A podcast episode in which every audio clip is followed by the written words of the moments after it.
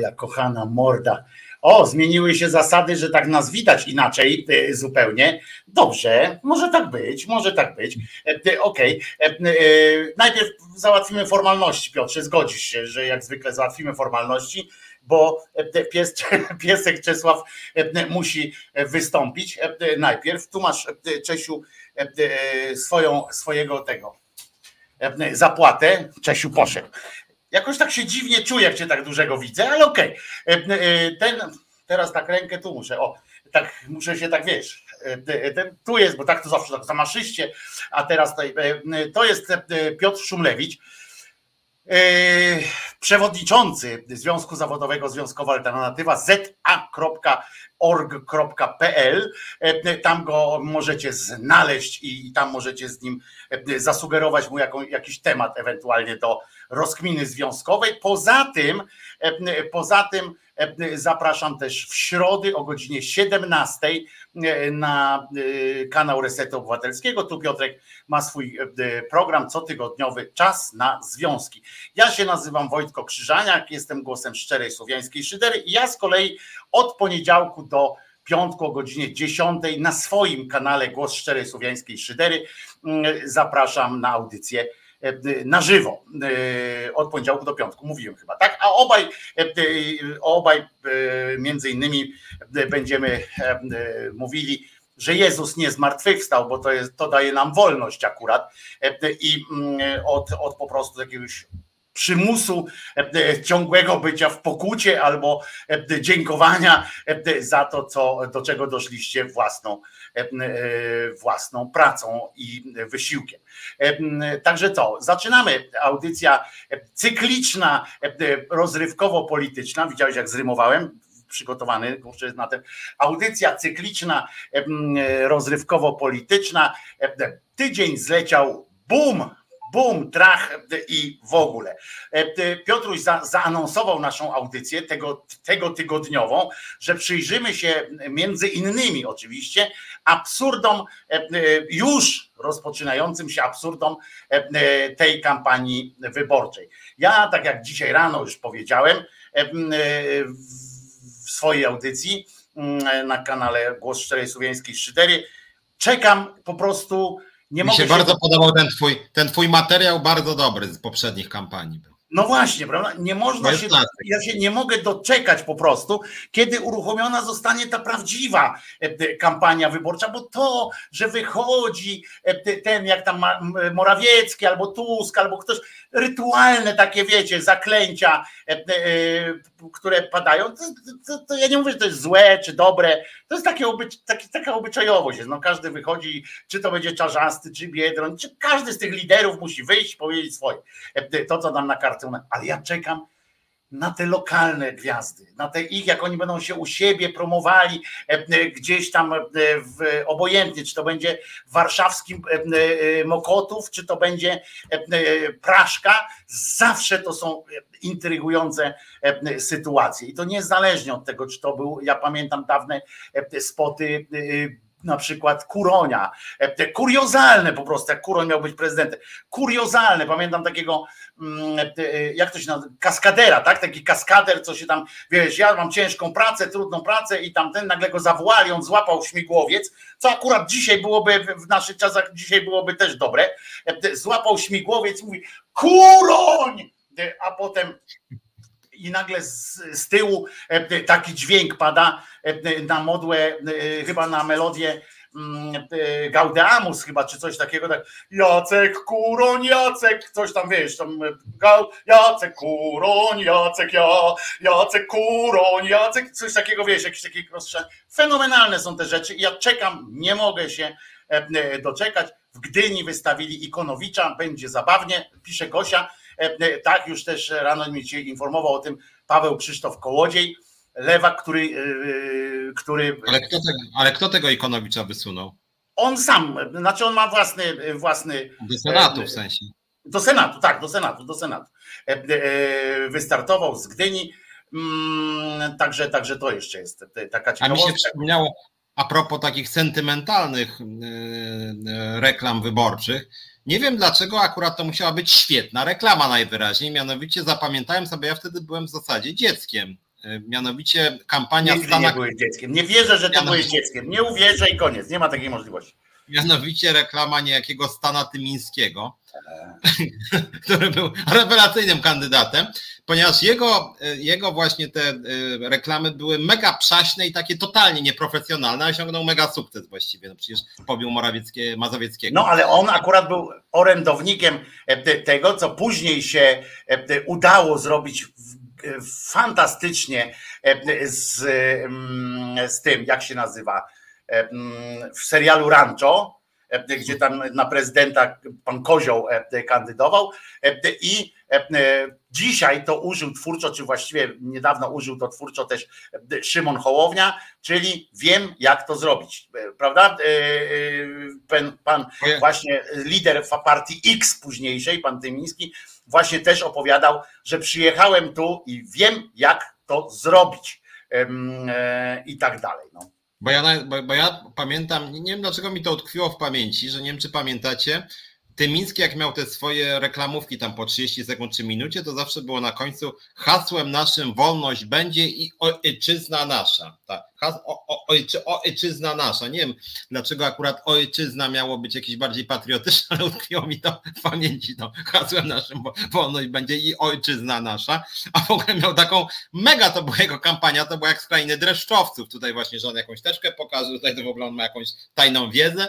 I, i bardzo, znaczy ciekawe psychologicznie, że ludzie się na to złapali, bo to aż jakby socjologicznie robi wrażenie. Ja tylko pamiętam, że mój wujek wcześniej jakoś bardzo perorował na cześć Tymińskiego, ja byłem i w ogóle tego nie rozumiałem, jak, dlaczego on tak peroruje.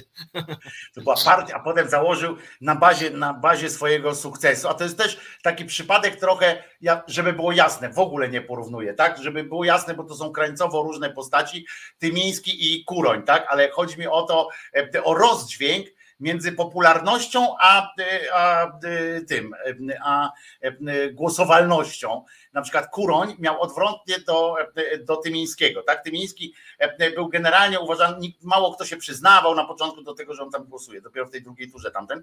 Potem zresztą jak powstała partia X, to się okazało, że nie ma, że nie ma po prostu kto tam być w tej partii X, to, że nie ma ludzi nie? do tej partii X ale tam poszło. A Kuroń z kolei też był człowiekiem, któremu wszystkie badania wskazywał i niestety dał się na to nabrać. E, e, niestety dał się na to nabrać. E, wszystkie badania wskazywały, tylko że to były badania zaufania. I mhm. jakie zaufanie i sympatię budził, bo to były badania zaufania i badania sympatii. Ale co innego jest kogoś lubić, Rozumiesz? Ja na przykład ciebie lubię, ale w życiu bym na ciebie nie zagłosował jako prezydenta, e, bo po pierwsze prezydent nie powinien być moim zdaniem e, radykałem, tak? No, bo musi jednak tam coś, e, a ty jesteś radykałem i, i, i, i tak by było. Zawsze się miałem za wcielenie obiektywności, że tak powiem. Natomiast jak już mówimy o tych łe, wyborach... Łe, łe.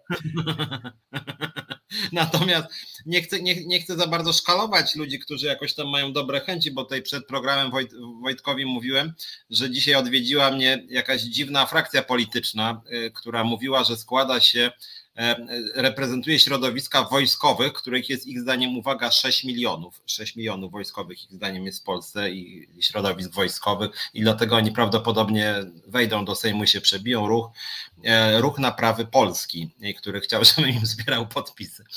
Więc e, jest też dużo takich środowisk, które ja bym powiedział, że już jakby nie chcę tam za bardzo się śmiać, oni mówili, że mają duży tam zasięg w mediach społecznościowych, sprawdziłem, mają 38 obserwujących. No ale generalnie rzecz biorąc, jest dużo takich takich ruchów, bo ja to patrzyłem na stronie PKW, jest 100 chyba już teraz 10 komitetów wyborczych. I gdyby wszystkie te komitety nie musiały zbierać podpisów, to wtedy byś miał, słuchaj, my byśmy mieli dużo zabawy, bo oni wszyscy by nagrywali te filmiki wyborcze i wtedy rzeczywiście byłby klimat taki no naprawdę fajny. E, aczkolwiek mam wrażenie też, że kiedyś te, e, tak już trochę na serio bardziej, kiedyś to było tak, że te spoty były bardziej śmieszne, a one teraz się robią coraz bardziej straszne. Czy zawsze było trochę strasznych, a, a, ale teraz a to. A, a to nie, tam... Piotruś, no, ja nie zgodzę się z tobą. One nie były śmieszne, one e, były bardzo. One, one były śmieszne nieudolnością swoich twórców, tak? Ale, tak, ale generalnie mówię, tak. przekaz miały ten sam co dzisiaj. Zabić moich wrogów, zniszczyć wszystko i, i tak dalej. To, to były zawsze. Tylko, że ci ludzie, nikt im nie powiedział, na przykład tam stawiali, stawali, wiesz, tak jak te panie, na niebiesko się odziały i stanęły na niebieskim tle i tam. Dziękuję ci, Mario Dziękuję, e, Violetto, bo nikt koło nich nie stał, nie, nie na przykład nie trzasnął, nie, na przykład nie uszczypnął e, w tyłek. Rozumiesz, żeby tam, oj, e, życia trochę tam było. Ale tu muszę jedną rzecz musimy wyjaśnić, bo ja polegałem po prostu na wiedzy człowieka, który myślałem, że jest zaangażowany w ogóle w kampanię jest tego mm, Ikonowicza e, i że on kandyduje do Senatu i tak dalej, a okazuje się, tu Julo słusznie e, zauważył, e, że kolega Kołodziej, taki straszny lewak, ale jednak nie doczytał, nie dosłyszał i nie dowidział, ponieważ Piotr Ikonowicz startuje do Sejmu i to z list lewicy e, na Pomorzu e, e, i w okręgu gdyńsko-słupskim z ostatniego miejsca. Ostatnie miejsce to jest też często tak zwane miejsce, no nie biorące w sensie, że z urzędu jakby, że, że z ilości głosów na listę oddane, tylko tylko no, że łatwo jest znaleźć takiego kandydata. Na przykład Gowin, człowiek Gowin kandydował z ostatniego miejsca w Krakowie. Więc to, więc to wyjaśniam, tak? I że, że Ikonowicz będzie ostatni na liście i to sprawdziłem teraz też w kilku źródłach, żeby nie było potem, że, on tylko, że to on tylko powiedział, rozumiesz, bo to też może być tak, że on się zgłosił na przykład, nie? a że nikt go nie chciał. On mógłbym kandydować z ostatniego miejsca, nie? No to jak będziesz kiedyś chciał, to proszę bardzo, nie? I tak dalej. No więc nie wiem, a jak się zapatrujesz na przykład na Ikonowicza? Ja kiedyś go ceniłem za jego właśnie taki rewolucyjny radykalizm, pewien sposób, taką ludowość tak, tego jego, jego socjalizmu, e, e, ale no popadł no, no, w paranoję popadł moim zdaniem. Co, co, co ty sądzisz o, o takim, o czymś, że lewica go na przykład wpuściła z powrotem na, na, na swoje listy? Znaczy wiesz, ja mam problem z Ikonowiczem, że on jest niezłym mówcą, y, ma jakąś charyzmę swoją, co jest rzadkie w polityce w ogóle i na lewicy też. Natomiast jest pewien problem z nim. Jak nas ogląda, no trudno, jestem szczery, zresztą zawsze jak z nim rozmawiam, też byłem szczery. Moim zdaniem on od 35 lat mniej więcej nie zmienił poglądów, a świat się jednak trochę zmienił. Jeżeli ktoś przez 35 lat nie zmienia poglądów, to być może jest chwalebne, ale świat jednak się zmienia i pojawiają się nowe problemy, a niektóre problemy, które były, albo się rozwiązują, albo się na tyle modyfikują, że trzeba zmienić receptę a on tej recepty nie zmienia i cały czas powtarza w kółko te same recepty, które moim zdaniem nie zawsze pasują, mówiąc delikatnie. Zresztą to, to samo grozi Zandbergowi, który moim zdaniem też od 20 mniej więcej lat głosi mniej więcej te same recepty na problemy, które moim zdaniem się zmieniają i grozi mu, że tak powiem, bycie ikonowiczem w wieku młodszym, tam chyba ze 30 lat. E, I druga sprawa ważna i dlatego to smutne nawet dla mnie, bo Ikonowicz jak był w Sejmie, to on fajne, odpały tam robił jak był. Natomiast, natomiast on rzeczywiście pod tym nie jest do końca socjaldemokratą, że on, że on nagłaśnia problemy 1% najbardziej wykluczonych i dziwi się, że ma, że ma poparcie mniej niż 1%. No jeżeli ktoś reprezentuje interesy 1% społeczeństwa czy pół, no to jakby trudno się dziwić, że te 99 no jakby nie jest zachwyconych, no bo coś by chciało jednak, żeby on coś zaoferował.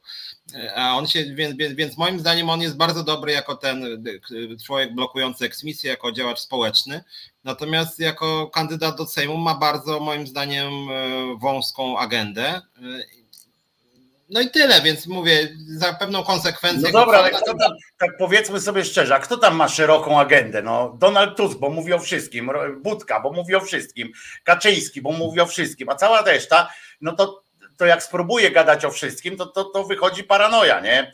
Wiesz, e, bo muszą tam wystąpić w tym Sejmie ileś razy, żeby tam e, e, wpisać się, wiesz, w te, w te protokoły i to tam czasami są tak kuriozalne występy, że się w pale nie mieści, ale... A nie, to ja nie wiem o tym. No ale tak naprawdę wiesz, no to Ikonowicz, e, jedno co faktycznie e, e, do, jedne, do czego by jemu się przydał ten mandat, prawda, to jest, to jest ten immunitet, tak, który by mu dawał szansę wykonywania mandatu posła przy tych eksmisjach, przy, tym, przy tych wszystkich rzeczach. z tym jednak, że, że to też nie jest takie oczywiste, bo ja myślę, bo ja znałem Piotra Ikonowicza przed laty i rozmawiałem z nim i on był kiedyś on był kiedyś miał szersze horyzonty, tak powiem. Ja nie wiem, co mu się stało. On, on, prawdopodobnie to chodzi o to, że jak jesteś w takim bardzo małym gronie, w takim bardzo małym, e, gdzie tak naprawdę można policzyć tych przyjaciół, znajomych tak w jednym i, i fiksujesz się na jednej rzeczy, przebywasz cały czas tym jednym procentem, jak ty mówisz, ale to nawet mniej, bo on nawet jeszcze gęściej tam wchodzi, tak? Sam, w sam tak, to to potem on myśli, że cały świat tak wygląda, nie? I, i, i, i on jest tak przeciw na przykład dla zasady. Ja to szanuję, bo, bo są tacy ludzie, którzy są przeciw dla zasady po prostu, nie? Bo i potrzebni są tacy ludzie, ale ja nie wiem, czy, czy w dzisiejszym jego stanie bym na przykład był. Nie, ja nie będę na niego głosował, więc, więc mnie tam wiesz, jakby nie mam problemu z tym, że on kandyduje, bo każdy może kandydować, ale ale mam jakieś wątpliwości takie, takie swoje, prywatne, chociaż z drugiej strony, powiedzmy sobie szczerze, czy ja bym wolał takiego szczerego, to jest też dla nas pytanie w ogóle, czy wolisz takiego szczerego do bólu, e, e, wiesz, z tym całym swoim alkoholizmem, z tym całym swoim e, backgroundem, wiesz, tym społecznym, tym, tym buntem i tak dalej, takiego Ikonowicza, który tak jak mówisz, nie zmienia pogląd, w ogóle jest cały czas, wiesz, taki sam jak był, czy wolisz koniunkturalistę na przykład, takiego choćby jak, jak ten Szymon Hołownia, jak Budka Borys, jak wiesz, jak Czarzasty, jak Morawiecki. Rozumiesz, że oni są koniunkturalistami, którzy wiesz, na każdy no, dopasowują się, wiesz o co chodzi. Pod tym względem wolę. Ale poczekaj, bo ja ci jedno chcę powiedzieć, że ja wbrew pozorom, mimo szacunku dla Ikonowicza, wiem, że w polityce, w polityce liczy się jednak jakaś tam skuteczność a on nie będzie skuteczny, nie? Z tym swoim takim zamkniętym, jak jest zamknięty, nie, nie, nie próbuje dyskutować. Tylko wiesz, może on jest zamknięty dlatego, że go, że tak powiem, rzeczywistość zamknęła trochę go broniąc, to znaczy rzeczywistość dziennikarska. Nie, tak, tak, to nie chodzi o bronienie, to jest opis sytuacji, no. Tak, więc ja, więc generalnie tak na początku tego Ikonowicza krytykowałem, ale jak sobie pomyślałem, jak mi zadałeś pytanie, czy wolę Ikonowicza, czy tego Kierwińskiego, Budka, myślę, ja pierdzielę, no jednak różnica poziomów jest rzędu razy trzy na korzyść Ikonowicza. Znaczy e, e, e, poziomów ja bym tak nie powiedział, bo to pionów raczej, bo to, bo to chodzi o inne, bo to nie, nie jest tak, że, że Ikonowicz jest jakoś wyżej, rozumiesz, w, w kompetencjach nie, i tak dalej. Wrażliwość jakąś, tak, tak zainteresowanie tak, ludzkimi krzywdami. Więc no to, to, nie, no to, to jest w ogóle to, to jest w ogóle kosmos i e, kosmos i dno oceanu, wiesz, jeśli chodzi o e, jakąś wrażliwość społeczną i tak dalej. Natomiast wiesz co, natomiast jak mowa o tej twojej, o tym co spytałeś się mnie o e, czy wolę jego, czy ich, to ja sobie pomyślałem, że jedną wadę Ikonowicz miał, przynajmniej jak był powiedzmy ostatnio ze dwa czy trzy lata temu bardziej obecny w jakichś tam mediach i tak się składa, że były to media publiczne głównie z tego Zawsze jest. Nie zapraszają go do innych.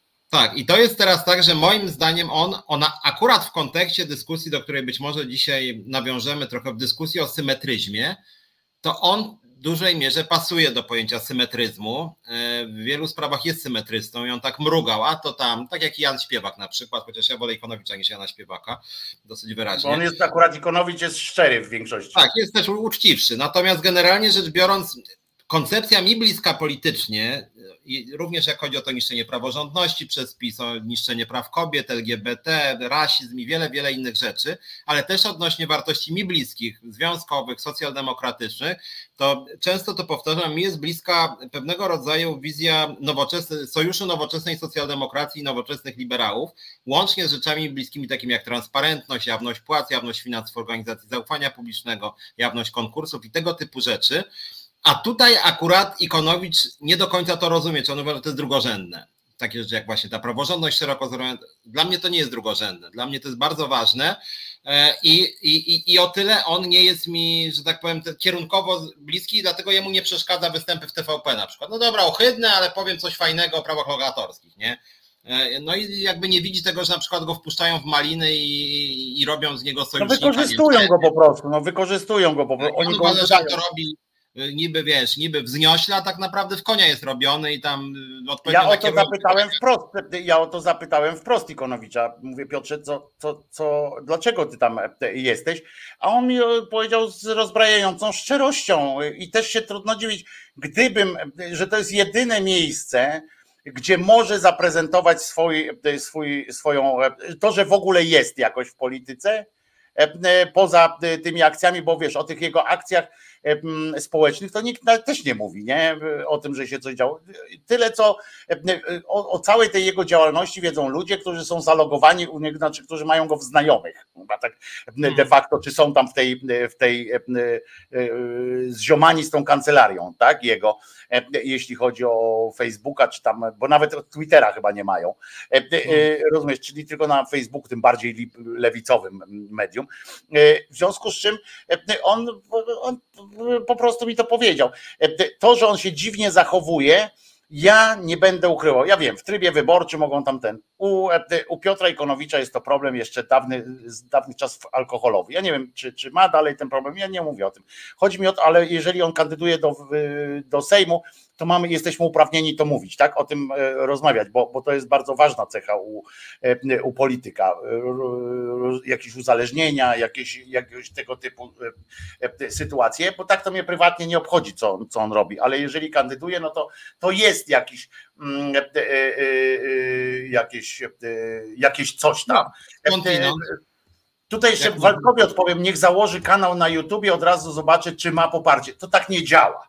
To tak nie działa. E, e, niestety zresztą. E, to nie jest, musisz z kanałem YouTube'owym też musisz gdzieś dojść. To, to nie jest tak, że YouTube od razu zweryfikuje grupę docelową i wszystkim wyśle informację o tym, słuchajcie, Piotr Ikonowicz ma kanał na YouTubie, jakbyście chcieli, to zajrzyjcie. Nie, nie. Dwa miliony zasięgu.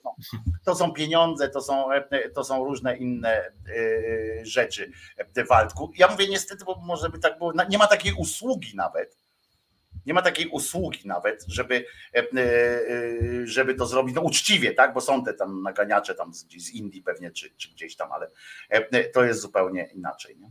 Natomiast jak chodzi o ten problem alkoholowy, to dzisiaj się natknąłem na nowy filmik niejakiego Mencena.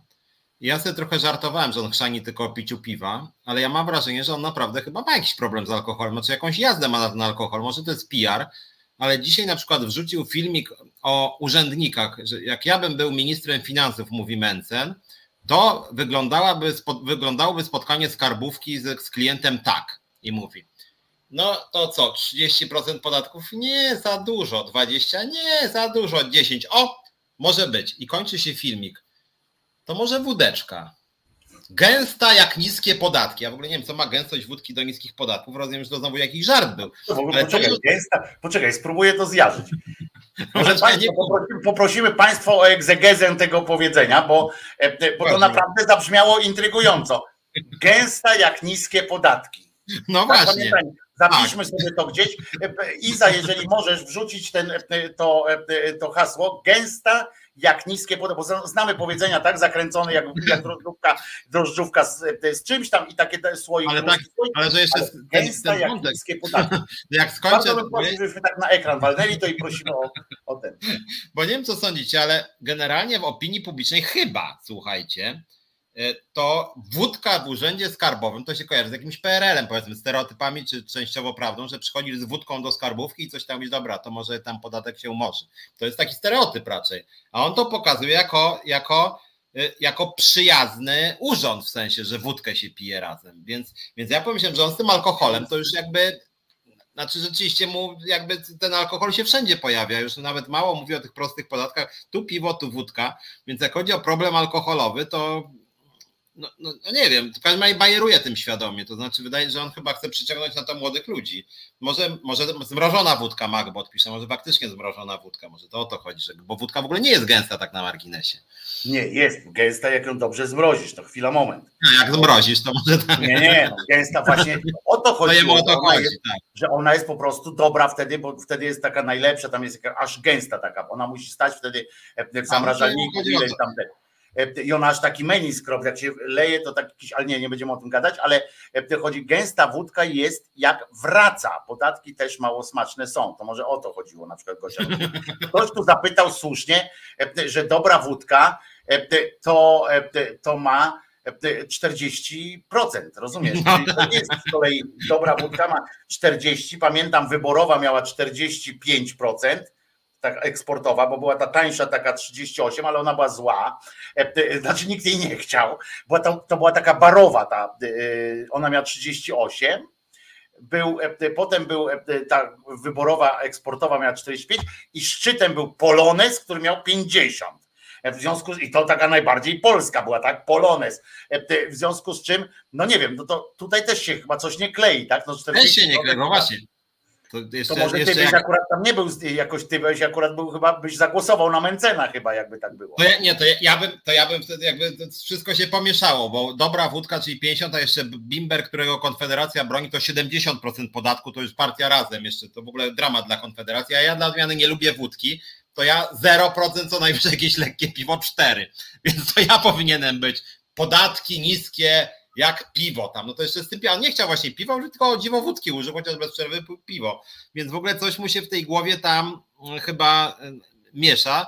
E, zresztą no, wspominaliśmy, bo to się zaczęło tydzień temu i od tego czasu chyba były cztery sondaże i faktycznie cztery sondaże Konfederacji spada. Może to nie jest jakieś bardzo trwałe, ale coś tam się ruszyło, że Konfederacja jakieś zadyczki dostała, co oczywiście jest bardzo sympatyczne. Ja twierdzę, że, ja twierdzę, że miałem rację. Mówią, że oni zaczęli tak, yy, że oni na tle mizerii, absolutnej mizerii takiej kampanijnej, że było taka, weź, tak tylko się, się tłukli ze sobą, E, e, i oni wtedy właśnie jako ta świeża krew taka, rozumiesz, wychodzili e, i że to było, ja myślę, że oni naprawdę prze, prze, byli przeszacowani wtedy i tylko to było głosowanie na zasadzie lajków, rozumiesz, i że ale fajnie dają. To jest to, co Korwin Mikke, nie wiem czy pamiętasz, że Korwin Mikke też przed wyborami miał zwykle takie wyższe, bo ta młodzież właśnie mu nabijała, tak, ale jak przyszło co do wyborów, to nie było. Waldek zauważył, że Śliwowica 70 jeszcze tak wchodzi, więc to jest taki, ale to jest Zandberg, nie? to partia razem 70%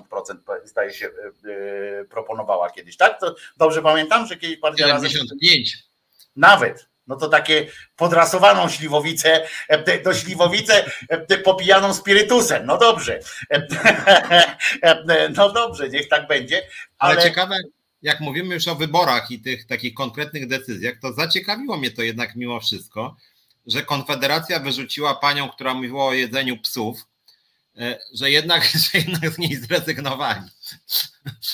A niepotrzebnie, bo pan Sośnierz przecież e, powiedział, że miała rację. No właśnie. Bo pan Sośnierz, ale mało tego, ja ci powiem, że obok pan, ja teraz wiecie, ja mam kochanego, mam przyjaciela Czesinka i tak dalej, ale ten argument, e, że urzędowo ma być zakazana hodowla psów nam na mięso, że Unia Europejska tak i że, on, że oni się z tym nie zgadzają, no to ja wam powiem i słuchaj mnie Piotrze uważnie, tylko żebyś zaraz nie powiedział, że ja chcę wyrywać psom nóżki i łódko tam wpindalać tutaj, tylko chodzi o to, że jeżeli takie kulturowe sytuacje mają być zapisane ustawami czy zakazami i tak dalej, to nie jest to dobre bo, e, bo faktycznie dobry jest argument tego, że, że Hindusi na przykład krów nie, nie, nie jedzą, prawda? Ale jedzą na przykład psy, bo ale to nie chodzi o to, że oni te psy na ulicy, e, rozumiesz, łapią i sobie zjadają tak ten. Tylko chodzi na przykład w Korei są te hodowle Bernardynów, nie? Na przykład, bo to jest najlepsze z ich tam mięso. My nie jemy tego mięsa, ale, ale przecież takie, tak, nie ma, nie ma nakazu jeść, jeścia mięsa psów. Ale z drugiej strony, ja dzisiaj dałem Czesinkowi, otworzyłem puszkę i tam w tej puszce, jak przeczytałem, były serca kurzęce. No i tak sobie myślę, no że zarypiaście, ale faktycznie, no czy, dlaczego ten Czesinek został wystawiony teraz no, nad te zwierzęta, tak? On może jeść kurze serca, my możemy jeść kurze serca? kurczę, a, a, a, psa już nie wypada, nie? Bo, bo jest jakiś. W Polsce koniny na przykład się nie je. W związku z czym nie ma tej ubojni, wywozimy te, te konie, z tego co pamiętam, tak? Tam było takie coś. Wiem, Waldku, właśnie do tego nawiązuje, że Rozenek rozmawiał y, z Sośnierzem o tym jedzeniu psów i właśnie Sośnierz wysunął taki argument i tak jak nie lubię konfederatek, ten to, to wiesz, to jest taki, coś się trzeba zastanowić. Ja też oczywiście z niesmakiem podchodzę do wizji w ogóle takiej, ale jeżeli zaczniemy kulturowe zasady wpisywać do, do prawa, takie typowo kulturowe, bo, bo one niczym innym nie są, bo jedzenie czy nie jedzenie psom, psa nie jest niczym innym uwarunkowane, tylko kulturą, tak? Psie jedzenie nie jest bardziej, znaczy psie mięso nie jest bardziej zakwaszone, nie jest gorsze, tak? I tak dalej. Mówię od, od strony medycznej. Ale więc zapisujemy to tylko, tylko kulturowo i że nas to odrzuca kulturowo, w związku z czym zapisujemy to w prawie. I ja uważam, że, nie, że musimy się mocno zastanawiać, zanim wpiszemy, zanim, zanim zamierzamy wpisywać jakiekolwiek kulturowe kody do prawa. No ja wiem, ale no generalnie rzecz biorąc, człowiek jest w ogóle istotą kulturową, więc regulacje dotyczące swobody y, zgromadzeń, wolności słowa czy aborcji, no w 100% to jest kulturowe, wszystko. E, I wydaje mi się, że odnośnie zwierząt jest podobnie, to znaczy w naszej kulturze szeroko rozumianej, w tym nawet w Polsce bym powiedział szczególnie, bo w Polsce psów jest chyba najwięcej na świecie prawie, tam w pierwszej piątce jesteśmy.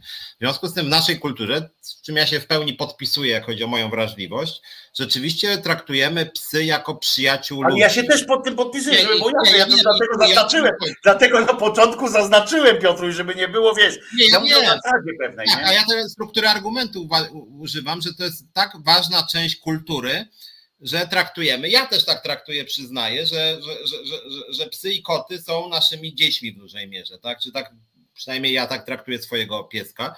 E, I tak samo postrzegam inne psy. I to ja wiem, że to jest kulturowe, bo jak chodzi na przykład o badania e, różnego rodzaju e, naukowców, no to wiadomo, że świnie też cierpią bardzo, czy krowy. Tu nie ma jakby, że pies mniej cierpi na przykład jak umiera. No krowy czy świnie też cierpią, tylko myśmy sobie rzeczywiście kulturowo ustalili, że, że, że zwierzęciem domowym są nasze kochane psy i koty, a świnki, które też się pewnie przywiązywały do ludzi, nie są kulturowo tymi, osoba, tymi istotami nam bliskimi, którymi e, są dla nas dziećmi, najbliższymi istotami, które nam dają ciepło, szczęście niekiedy, poczucie satysfakcji życiowej i tak dalej.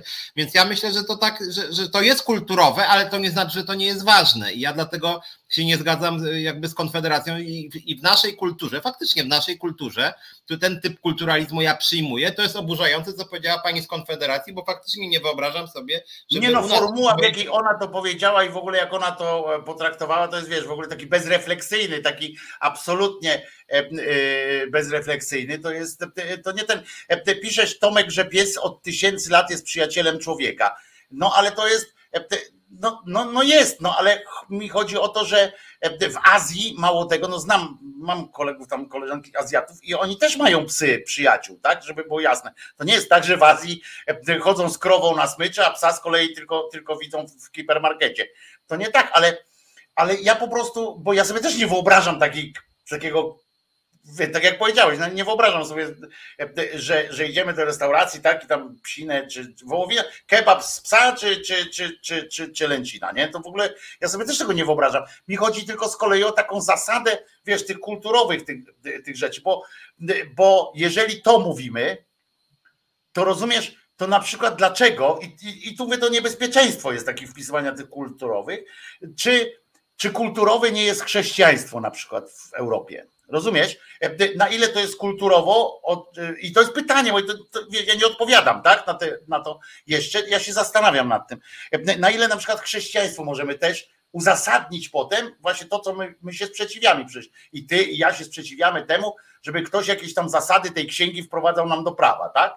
Ale widzisz, i w tym momencie wchodzi, ale czy, czy przypadkiem tak nie jest, wiesz, będąc, chcąc być uczciwym, no to nie możemy tak sobie, wiesz, to weźmiemy, tamtego nie weźmiemy, to weźmiemy, tamtego nie weźmiemy. A co do tego, że, że Rozenek wypadł w tej dyskusji akurat słabo, jak Sośnierz tam powiedział na przykład, bo Sośnierz zapytał go, faktycznie tu Waldek zauważył, ja też to widziałem, Sośnierz zapytał takim typowo konfederackim, takim wiesz, takim pewnością siebie, tak, a czym się różni pies od świni?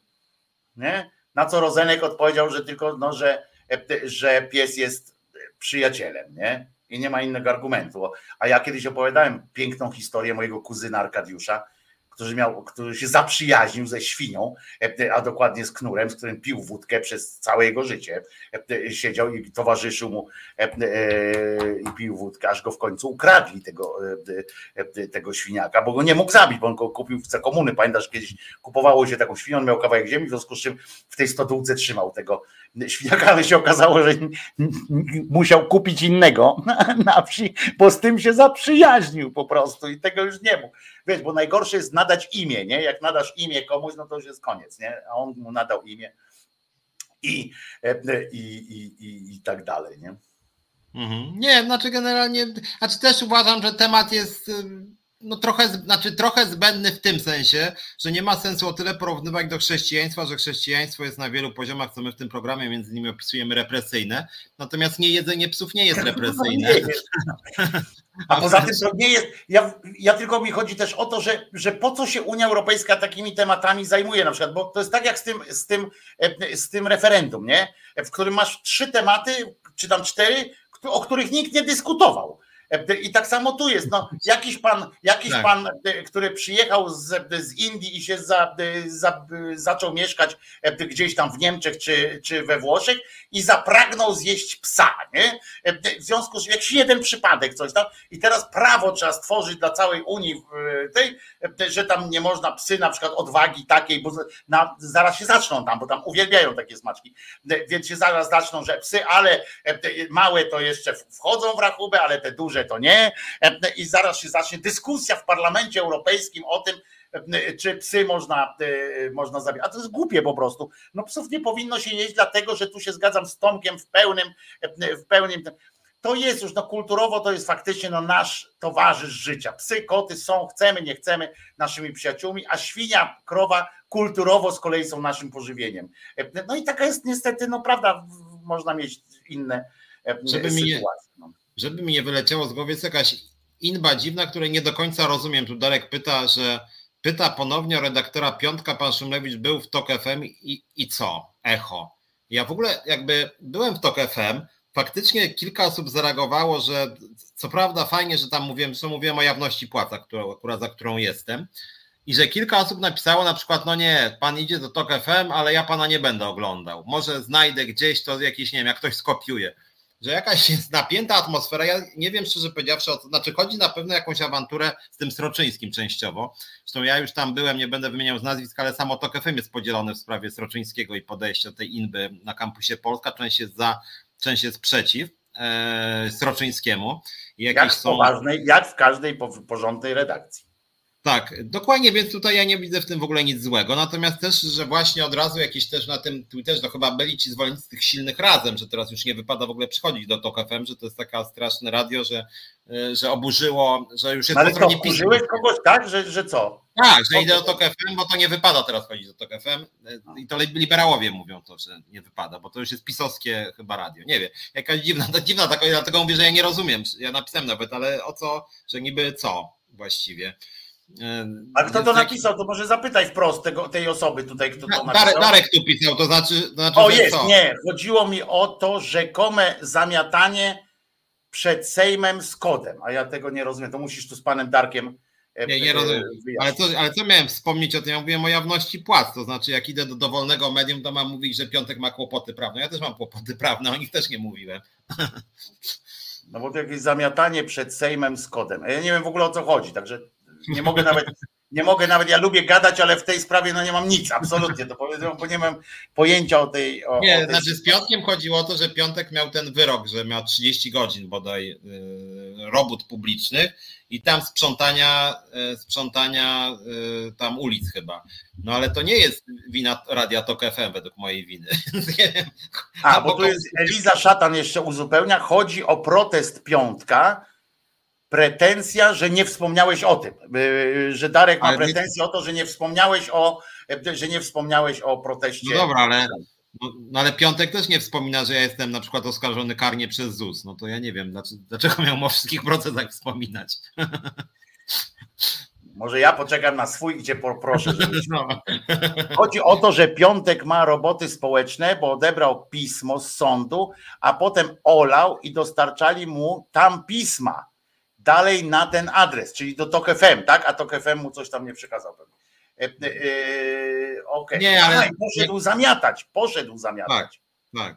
A, bo ja nawet ja nie śledzę, wiesz, tych, tych, tych tego i mm, nie, ale słuchajcie, też jak chodzi o te procesy, nie będziemy w to wchodzić, bo to jest podsumowanie e, tygodnia. Natomiast jak chodzi o procesy karne i cywilne, to, to słuchajcie, naprawdę można w Polsce zgodnie z prawem, ja wiem, że to trochę brzmi kawkosko, ale można być pozwanym e, czy oskarżonym karnie i można się nigdy nie dowiedzieć o tym procesie, tudzież można się dowiedzieć dopiero wtedy, jak się jest skazanym. Tak niestety jest zgodnie z prawem. To nie jest kawka, tylko takie jest prawo to są wadliwe elementy prawa. Można na przykład się dowiedzieć któregoś pięknego dnia, że, że jest się totalnie ocenzurowanym i trzeba usunąć wszystkie swoje e, na przykład materiały jakieś i to tak nawet ten, ten Stanowski, tak się tą Janoszek, on się dowiedział właściwie chyba, nie wiedział w ogóle o tym procesie, tylko dowiedział się jak sąd powiedział, masz pan zakaz, nie? I to, i to jest zgodne z prawem, może tak być, sąd nie musi dostarczać wtedy, bo to jest, bo to jest e, bez udziału stron i tak w Polsce jest akurat, więc tutaj muszę wam powiedzieć, że, że to się akurat zdarza, więc taka taka dygresja akurat y, procesowa. A jak Natomiast... tak rozmawiamy sobie, e, sobie w sprawie, e, e, w sprawie tutaj tak z czatem akurat sprawdzamy, to chyba mi ktoś, o, Al Capone pyta na przykład, bo ja się dziwię, ja zawsze jestem zdziwiony, ja wiem, że jestem młody, więc zawsze zdziwiony, ale na przykład Al Capone pyta, i to nie wiem, czy czatorsów pytasz, czy nas, że czy Żakowski jest już u was cacy, czy dalej B? Ja nie wiem. Ja nie wiem, jak odpowiadać na takie pytanie, bo to jest takie, czy, czy przestał pan już bić żonę, nie? I e, e, e po prostu, bo czasami Żakowski jest B, czasami cacy, no zależy co powie, no, e, e, czy tam napisze. Ja generalnie uważam, e, że Żakowski odjechał jakiś czas temu, tam stał się takim, że aż tak politpoprawny chciał być, że, że po prostu już mu, już sam się zakręcił, zatoczył pełne koło na tej swojej politpoprawności i się gubi tam w tym kole, tam teraz węziej raz część, ale to jest moja opinia, ale czy on jest B, czy, czy cacy, nie wiem. No nie wiem, no nie wiem jak to, jak ci odpowiedzieć na takie pytanie. W ogóle skąd się biorą takie pytania, nie? Czy, czy mam jakąś czarną, masz jakąś czarną listę, Piotrze, oprócz pewnych polityków, pewnie z Konfederacji, z PiSu, tak, z którymi tam no, nie gadasz, nie? Mm, nie ja bym ten... powiedział, że że taka kategoryzacja na cacy czy B jednak jest troszkę upraszczająca, bym powiedział. Faktycznie, nie wiem, Janusz Kowalski jest B, jeżeli można użyć takich trochę dziecięcych kategorii. Cacy jednoznacznie w ogóle trudno mi wyróżnić, ale B to trochę jest tam spisu i konfederacji, tak jak powiedziałeś. Natomiast Żakowski, tym bardziej jak, tym bardziej jak byłem u niego, żeby mówić o transparentności, jawności płac, transparentności organizacji zaufania publicznego, przyznaję bez bicia, że nie, nie wskoczyłem na Żakowskiego, no to panie, coś pan tutaj, nie wiem, symetrystą jest. A ty gnoju, tak, w ogóle tak, dzień dobry. To ja tak tylko raz wjechałem na, na panią, e, e, nie pamiętam jaką kolega mnie do Polskiego Radia zaprosił, tak jeszcze to było na tym skraju takim jak tuż po PiSie, jak PiS zaczął tamten jeszcze. Zresztą, e, co ciekawe, kolega stracił pracę od razu. Na drugi dzień się okazało, że już go nie ma na dyżurach. E, e, a prawicowy od lat pracował tam w tych, tych prawicowych sytuacjach, ale to wystarczyło, nie? Zaprosił Krzyżaniaka, Krzyżaniak powiedział pani, że jest generalnie, pokazałem jej kilka argumentów, że jest głupia po prostu, że nie wie o czym mówi. No i to nie wolno takich rzeczy się okazuje robić i kolegę prawaka zczyścili z stamtąd również. W tym tygodniu, a propos różnych śmiesznych rzeczy, a to będzie naprawdę śmieszne i nie będziemy o tym dyskutować długo, niejaki Jakimowicz wystąpił z kolejną odsłoną swojego tam, jak to się na tam, telenoweli jakiejś, tak? Tam pokazał teraz jak Piński prawie, on jak Piński pokazuje SMS-y i tam z, z dna, z dna gówna, nie? Tam wyciąga z kloaki tam jakieś takie sytuacje i E, po prostu on jest takim prawicowym, tym, e, tym e, właśnie takim pińskim, nie? który tam zaraz powie, że kto tam komu ciągnie, bo on takie właśnie tego typu newsy tam donosi. I powiedział, że razem z żoną płakali, a, a tak się śmiał z Hołowni płaczącego nad konstytucją, tak, ale razem z żoną płakali, bo niejaki Rachoń mu przez pół roku mu tam opowiadał, nie, Jarek, będzie dobrze, będzie dobrze, a potem mecenas mu wysłał Mm, SMS-y że Rachoń wysyłał do mecenasa takie, daj spokój, w ogóle się nim nie zajmuj, nie pomagaj mu, nie pomagaj mu. No i oni tam nad tym wspólnie z żoną płakali, bo, bo Rachoń był przyjacielem ich. Z czego jest nauczka oczywiście? Nam się zawsze wydawało, że siłą tej prawicy jest właśnie to, że oni tak wszyscy razem, nie? Tak, tak jak wejdą w jakieś gówno, to, to, to razem z niego tamten siedzą. A tu się okazuje, że że, że to są po prostu cienkie siurki, nie? Y, takie ko, ko, ko, koleżeńsko, nie? Tak, no, ale to tylko tak opowiadam, tak wiecie, jako anegdotę. No jak, no. Jak, jak, wiesz, ze dwa tygodnie temu, jak mnie zobaczył, jaki mówisz na ulicy, to mnie wyzywał i groził mi, że mnie pobije, więc, więc facet naprawdę ma jakieś dziwne jazdy. Ja, ja ci nie wierzę, bo on mówił u siebie w tym, że wcale tak nie było. Ależ właśnie wcale temu nie przeczył, nawet on, tylko że on nagrał. Nie, jak? On powiedział, że wszystko było, że, że się wystraszyłeś, poszedłeś i w ogóle tam. A on ci tam mówił tylko, że e, e, panie, panie Piotrze, chciałbym z panem zamienić słów kilka, e, ponieważ mamy różnicę poglądów, która, którą na pewno można zasypać, którą na pewno możemy zasypać wspólnymi uściskami. To, i, i, i, ja jemu wierzę. Jak on tak mówi, to ja jemu wierzę. Nie, ale tak patrzę na, znaczy Jakimowicz jest naprawdę taki, znaczy to, że ten typ paręnaście milionów na niego wydano co najmniej, łącznie mówię ze scenarzystami, kamerzystami, produkcja telewizyjna, to jest ja pierdzielę, znaczy, bo on naprawdę już w tym mózgu, ja nie wiem co on ma w tym mózgu, tam jakieś już te jakby gubią się poszczególne jakieś powiązania w tym mózgu, że mu coś tam się rwie czasami, bo faktycznie tak urywa i nagle mu się zmienia na przykład wątek w tych nagraniach na, na Instagramie, natomiast facet jest rzeczywiście nie chcę stygmatyzować za bardzo, ale jakby jest jakimś, jakiegoś ma takiego agresora, już bym powiedział, takiego porypanego mocno. Tak na, ja się tak. na szczęście o tym nie dowiem, e, bo e, Piotrek mi doniósł na e, Instagramie, że, że pan Jakimowicz był łaskaw sponiewierać mnie tam słownie bo ja mu napisałem tak pod jakimś, ktoś wiesz, ktoś film jakiś jego wrzucił ja tam napisałem to chyba też było linkowane do niego chyba. Ja mu napisałem, ja mówię, ja pindole, teraz sobie zdałem sprawę, że ty naprawdę myślisz, że kogoś interesujesz, nie? I że, to, że ty jesteś mądry, że, że w ogóle coś tam. Nie sobie zdałem sprawę. No i on potem się zaczęło, bo on dostał jakieś tam padaczki, ale nie wiem, ale po moim haśle, że E, e, stary, bo coś to mnie napisał, ja mu odpisałem, stary, ale nie podrywaj mnie, bo, bo, bo nie ma szans nie, na to, e, to uznał, że ze mną, bo ty się dajesz mu wkręcać w różne takie i tam dyskutujesz, nie, o to jednakowoż tam coś, a ja po prostu napisałem, że mnie nie podrywał, to, to mnie zbanował, proszę ciebie, to do tego stopnia, że, że po prostu nie widzę. I nie, znaczy nie to, żebym płakał, ale jak ty mi przysłałeś tego linka, chciałem tam wejść, ale już okazało, że ja już nie mogę.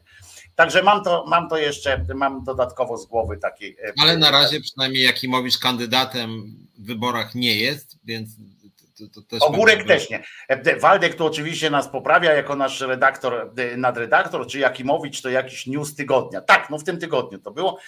I tak jest newsem to, że oni się u siebie tam tak żrą, że za chwilę on zacznie zrywać. Co on by w więzieniu robił, to nie wiem ale jak sypie jeszcze zanim postawione mu zostały zarzuty, już sypuje wszystkich swoich kolegów po kolei, to może być niezłym źródłem informacji e, w przyszłości, e, więc warto e, o, tym wspomnieć, bo oni się w Waldku obsmerfiają tak, że, że się wpalmy. Pani Ogórek też nie jest kandydatką, powiedziała ona i nie wiem, czy, czy jak sądzisz, czy to ona faktycznie, ktoś miał taki pomysł, ale potem stwierdzili, że że coś nie tak, czy o co chodzi? Nie, znaczy mi się wydaje, że jeszcze ona, że ona jeszcze może być kandydatką. Na, tak, ona ja powiedziała, tak, że nie. Ja tak patrzę ostatnio na te TVP Info. Znaczy ja powiem tak, co tydzień, od miesięcy wielu analizujemy tę propagandę rządową. Ona jakoś w ostatnich tygodniach bardziej zaczęła na mnie spływać w tym sensie, że w ogóle całość jakoś tak zszambiała. Ja mam takie poczucie w ogóle. Dlatego tak, jak rozmawiamy o tej kampanii, to ja mam wrażenie, że już tak się to wszystko tak zlało ze sobą, że, że do, do pewnego stopnia trochę zobojętniałem. Nie to, żebym zobojętniał na to, co PiS wyprawia, bo wyprawia straszne rzeczy, tylko taki jest tak dużo tego jest i to wszystko jest tak, na tak niskim poziomie, że na przykład to, że TVP Info, ono próbuje, bo tam rozumiem, że są jakieś naciski, że oni mają jeszcze bardziej być posłuszni Nowogrodzkiej niż byli, ale jakby nie umieją już nawet tego robić, więc to już jakby tak starają się być propisowscy, że już tak widać to walenie głową w mur. I z drugiej strony ja myślałem, że jak będzie kampania, myliłem się znowu, ja ciągle jestem tym romantykiem, to myślałem, że przynajmniej te naj, największe partie jakąś strategię sobie opracują. Na przykład myślałem, że ta Lewica i PSL jednak zmieni podejście do TVP Info, a tutaj nie. Na przykład naszego ulubieńca Dyducha widziałem przedwczoraj, jeśli dobrze pamiętam. Był, był, tak, tak, tak. Był no ja przepraszał za wszystko. Przepraszał za, za rządy lewicy. E, e, oczywiście i obiecywał, że nigdy nie popełnią takich błędów e, w przyszłości. Był też kilku innych, tam był posłowie PSL, przychodzą regularnie przepraszać za to, co się działo kiedyś i, i w ogóle, ale z tą ogórek to jest, przyznam, że tutaj ktoś napisał, że była urbańska jakaś też, ale nie, aktorka taka urbańska, Natasza Urbańska, tak? Ja, nie, ja jedną urbańską znam, Nataszę Urbańską, żonę tego też aktora. No. Znaczy ona tam w, ta, w tym, w teatrze Buffo występuje. Ale chodzi mi o to, że, że, że najlepiej to sobie w stopę strzeliło PO, czyli KO, czy PO, czy, czy jak tam nazywać, po prostu oni się nigdy nie nauczą. Nie? I teraz mają, podłożyli, tak zagrali piłkę wysoko nad siatkę PiSowi, tym procesem, nie? Oni wiesz, rzucili się jak szczerpaci na suchar, bo e, w e, ta PC czy, czy PiS e, wrzucił w swój, w swój spot wyborczy, wrzucili, że było 15 tam procent bezrobocia czy tam prawie 15, czy coś takiego. No to ci wystawili wystawili e, od razu, mówią, jest, mamy pierwsze kłamstwo, zamiast poczekać i zrobić bardziej spektakularną akcję e, jakąś i taką, którą nie da się ograć przeciwko nim, e, to oni o to wyskoczyli i faktycznie różnica była pół procenta, czy tam jakiś tam w ogóle tak, jakaś masakryczna sytuacja. I ci teraz jeżdżą po Polsce, po całej Polsce jeździ, jeździ PiS i to nie chodzi o to, co oni w telewizji mówią, bo, bo to im tak nikt nie wierzy, tak? Tamten, ale chodzi o to, że tam gdzieś, gdziekolwiek są, to oni robią tak, mapki e, doprecyzowują, oni tak, zgodnie z wyrokiem przypominamy, że e, e, bezrobocie nie wynosiło 15%, tylko 14,9%, co w porównaniu z naszymi 5% jest i tak bardzo mocne. To jest efekt Barbary Streisand, rozumiesz? To jest, to jest efekt Barbary Streisand. Nikt by nie mówił, oni całemu PiS, y, znaczy PO, dopóki sam PiS o tym mówił, nie? Że kiedyś za Tuska było, y, było takie bezrobocie. No to wszyscy brali, wiesz, w cudzysłów, a dobra, oni wszystko o tym PO mówią y, i już tamten. Teraz mają podkładkę pod to po prostu że sąd uznał, że było 14 tam i pół i że to było gorzej niż jest teraz, nie? Też na to zwróciłem uwagę, a, aczkolwiek z drugiej strony Platforma może ich, że tak powiem, słuchać, bo oni oczywiście generalnie kłamią cały czas, tylko teraz w sposób bardziej nieostry, bo dlatego, że za Platformy nie było bezrobocie 14,4, znaczy 14,4 to była najwyższa stawka z ich 8 lat. No więc generalnie średnio było rzędu 8. Ja nie liczyłem dokładnie, między 8 i 9. Ale to nie chodzi o to oni tam. Ja oni wiem, wiem, powiedzieli, było. No to było czy nie było? No było, tam przez tydzień było, ale było. No wiesz o co chodzi. O takie ja wiem, rzeczy tak. nie wolno się. Ta firma PR-owska, która im to podpowiedziała, albo ten, kto tam wiesz, no, kto złożył ten wniosek i najpierw nie przeczytał, to jest, to jest elementarz, nie? To jest elementarz. Nie o takie rzeczy trzeba złapać przede wszystkim na przykład premiera, a nie y, spot bo premier nie poszedł za to w zeszłym roku, w poprzednich wyborach im się udało dwa razy wsadzić, e, wsadzić gościa na minę, że, że, te, że wiesz, kłamcą jest. Więc a spotowi, co to zrobi spotowi? No kłamliwy spot, no ale nikt za to, wiesz, fizycznie nie ma, nie ma kogoś, nie złapali nikogo za jaja ani za cycki, rozumiesz? Nie ma czegoś takiego. W związku z czym to już jest pierwsze przeciwskuteczne. E, drugie, daje amunicję drugiej stronie właśnie do mówienia takich, e, takich rzeczy. I, I śmiania się z nich, natrząsania się z nich i tak dalej. Ich własną bronią pokonali. Samo zresztą KO robi podobne e, sytuacje, też przecież pokazując na przykład szczytową inflację w jednym tym i, i do dzisiaj utrzymuje tam, że było 20% inflacji, nie? Jest, a nie jest, no bo jest, teraz jest 12, potem było 14, potem było coś tam, nie? Rozumiesz? I, e, y, I tutaj Boli Ali pisze, Wojtko, chodzi o to, że bezrobocie dotyczyło całych 8 lat, a 14, ale to nie jest istotne, widzisz. oni by teraz, właśnie o tym mówię, ja wiem, że to była manipulacja, że to było kłamstwo w tym spocie, tylko chodzi o to, że teraz Borys Budka, Kierwiński i tak dalej powinni pojechać w Polskę i każdemu ten spot pokazać i powiedzieć, na czym polegało kłamstwo. A nie złapali nikogo.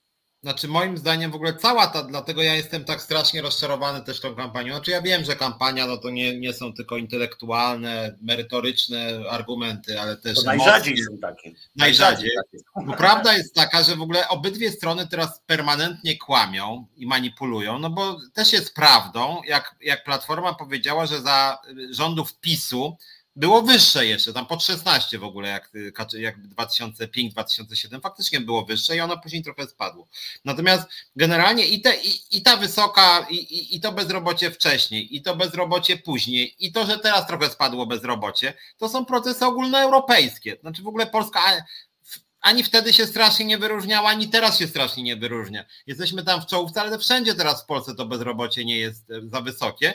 E, PR-owo, no to wiadomo, że teraz, teraz e, opozycja powinna grzać bardziej temat inflacji, bo akurat Polska jest w czołówce krajów o niskim bezrobociu i w czołówce krajów o wysokiej inflacji. W pierwszej trójce z tej strony i w pierwszej trójce z tamtej strony, więc teraz jest wojna o to, kto narzuci temat, więc masz rację, że Platforma robiąc ten proces o 0,6%, E, jakby przekierowała temat, który jest dla nich niewygodny, bo za ich faktycznie to bezrobocie było trochę wyższe. Zresztą za pierwszego PiSu było dużo wyższe. Więc jakby to nie ma znaczenia, bo teraz się mówi o tym, teraz się mówi o tym, że było wysokie, rozumiesz? I, i, tak, i koniec. Ja wiem, tak.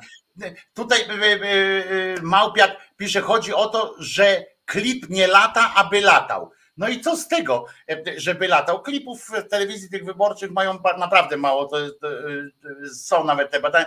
Klipy wyborcze ogląda się słabo. Nawet słabiej niż, niż reklamy w telewizji, e, dlatego się je wstawia między produkty, a nie można ich wstawiać, bo są specjalne. To tak ciekawostka, możemy w przyszłym tygodniu mogę wam opowiedzieć, jakie są ograniczenia e, z punktu widzenia e, medialnego, różne, różne sytuacje spotów i tak dalej, bo to są fajne, fajne rzeczy w komercyjnych stacjach, jak mówię, bo publiczna ma inaczej, ale chodzi o to, że on by nie latał, ale teraz za to w każdym programie wszędzie się o tym mówi. I mocniejszy jest przekaz, jak o tym mówią, e, niż jak to e, pokazują. Ale mówię, to jest na początek. Mam nadzieję, że oni się tym nauczą, że tym się nauczą, że trzeba poczekać, przecież za chwilę naprawdę PiS coś pizgnie. Coś na pewno tam wybuchnie, nie? Ten e, Morawiecki pójdzie i na pewno pojedzie czołgiem, nie? Coś, że tam tego wirusa już się nie trzeba bać, bo go nie ma, nie? Czy coś takiego. I o to się, y, y, ten, żeby udowodnić gościom, bo siłą tamtych procesów było to, nie to, że tam była prawda, czy tam w sensie przekaz, przekaz, że Morawiecki jest kłamcą. I oni mogli, bo on miał wyrok o kłamstwo i mogli na każdym, za każdym razem jak Morawiecki coś mówił, to obojętnie. Dziennikarze mogli nawet do niego powiedzieć, dzień dobry panie kłamco, y, co pan uważa? Bo on był skazany kłamca po prostu był kłamcą. I to jest, e, to był wtedy sukces, a nie to, czy pół procenta i teraz chodzą i robią te mapki, zauważyłeś te mapki tak, mm, z tak. tym, e, jak w regionach to było i w kolejnych województwach. Kurczę, przecież to odjazd jest. Tak, a to zresztą, znaczy to już jest zupełnie prymitywna manipulacja, dlatego że jeżeli dzisiaj by wziąć region o najwyższym poziomie bezrobocia, to też jest grubo ponad 10, są takie powiaty w Polsce obecnie też. E, więc, więc moim zdaniem Platforma robi jakiś błąd i ja od wielu miesięcy mówię, że oni, podobnie jak i Lewica, nie mają swoich PR-owców, którzy by mieli z jednej strony wyczucie emocji społecznych, a z drugiej strony jednak trochę wiedzy, no bo jednak jak się pokazuje dane dotyczące inflacji, bezrobocia, poziomu płac, to trzeba mieć trochę wiedzy, a takie rzeczy to nawet mi się narzucają, nawet to, że ostatnie dane, chociaż to zaczęli troszeczkę mówić tylko tak zwolna, że na przykład w ciągu ostatniego roku tych danych, które są za 2022, bardzo wzrosło bezwzględne ubóstwo dzieci i, i, i seniorów dzieci i seniorów, czyli dwa, dwie grupy, no, które można powiedzieć PiS na sztandarach niesie. I tak, tak o nich dbają, że im ubóstwo bezwzględne wzrosło. Czyli jakby totalna wtopa. Mogliby to walnąć, powiedzieć, widzicie, kurde, wrzucacie niby miliardy i rośnie bezwzględne ubóstwo. W ogóle, w ogóle nie wiecie, na czym polega polityka państwa. Nie, jest, nie radzi, jesteście nieudacznikami, nie? Znaczy tak rzucam. Czy z drugiej strony to, że na przykład realne płace spadły, to jest też wskaźnik. Ale nie, to muszę pochwalić panią Nowicką, bo Waldek, który jeszcze odpowiem Waldkowi, jak mu zadać pytanie, skoro on zawsze ucieka od konferencji. Ten, otóż nie, akurat są te konferencje prasowe, które ten, które przynajmniej jedno, jedna redakcja, jedno pytanie musi zadać. On nie musi, on na nie nie odpowiada, to jest zupełnie inna sytuacja, że on odpowiada na zupełnie inne pytanie, ale zadać mu można i powiedzieć, panie kłamco, co pan sądzi, nie? Natomiast faktem jest, że on nie odpowiada na te pytania, na to już nikt, nikt nie ma odpowiedzi. Ale mm, ale do, do tego ubóstwa trzeba oddać pani Nowickiej, która wczoraj, zjawi, dzisiaj się zjawiła w tym programie, tam minęła ósma, zjedzmy śniadanie, czy coś takiego tam z panią Bugałą i wyczytała całą tę litanię E, najpierw obrzygała ich słusznie o tym, że, że robią e, kampanię, że tam odczytują te swoje te, a potem odczyta, mówi, że właśnie, bo oni na tej inflacji oczywiście, znaczy nie na inflacji, tylko na tym oczywiście e, bezrobociu, to to wiesz, no, żerowali tam przygotowanie to z tym, a ona obrzygała ich, a potem i to tak wiesz, słusznie za to, że co robią, że tą, tą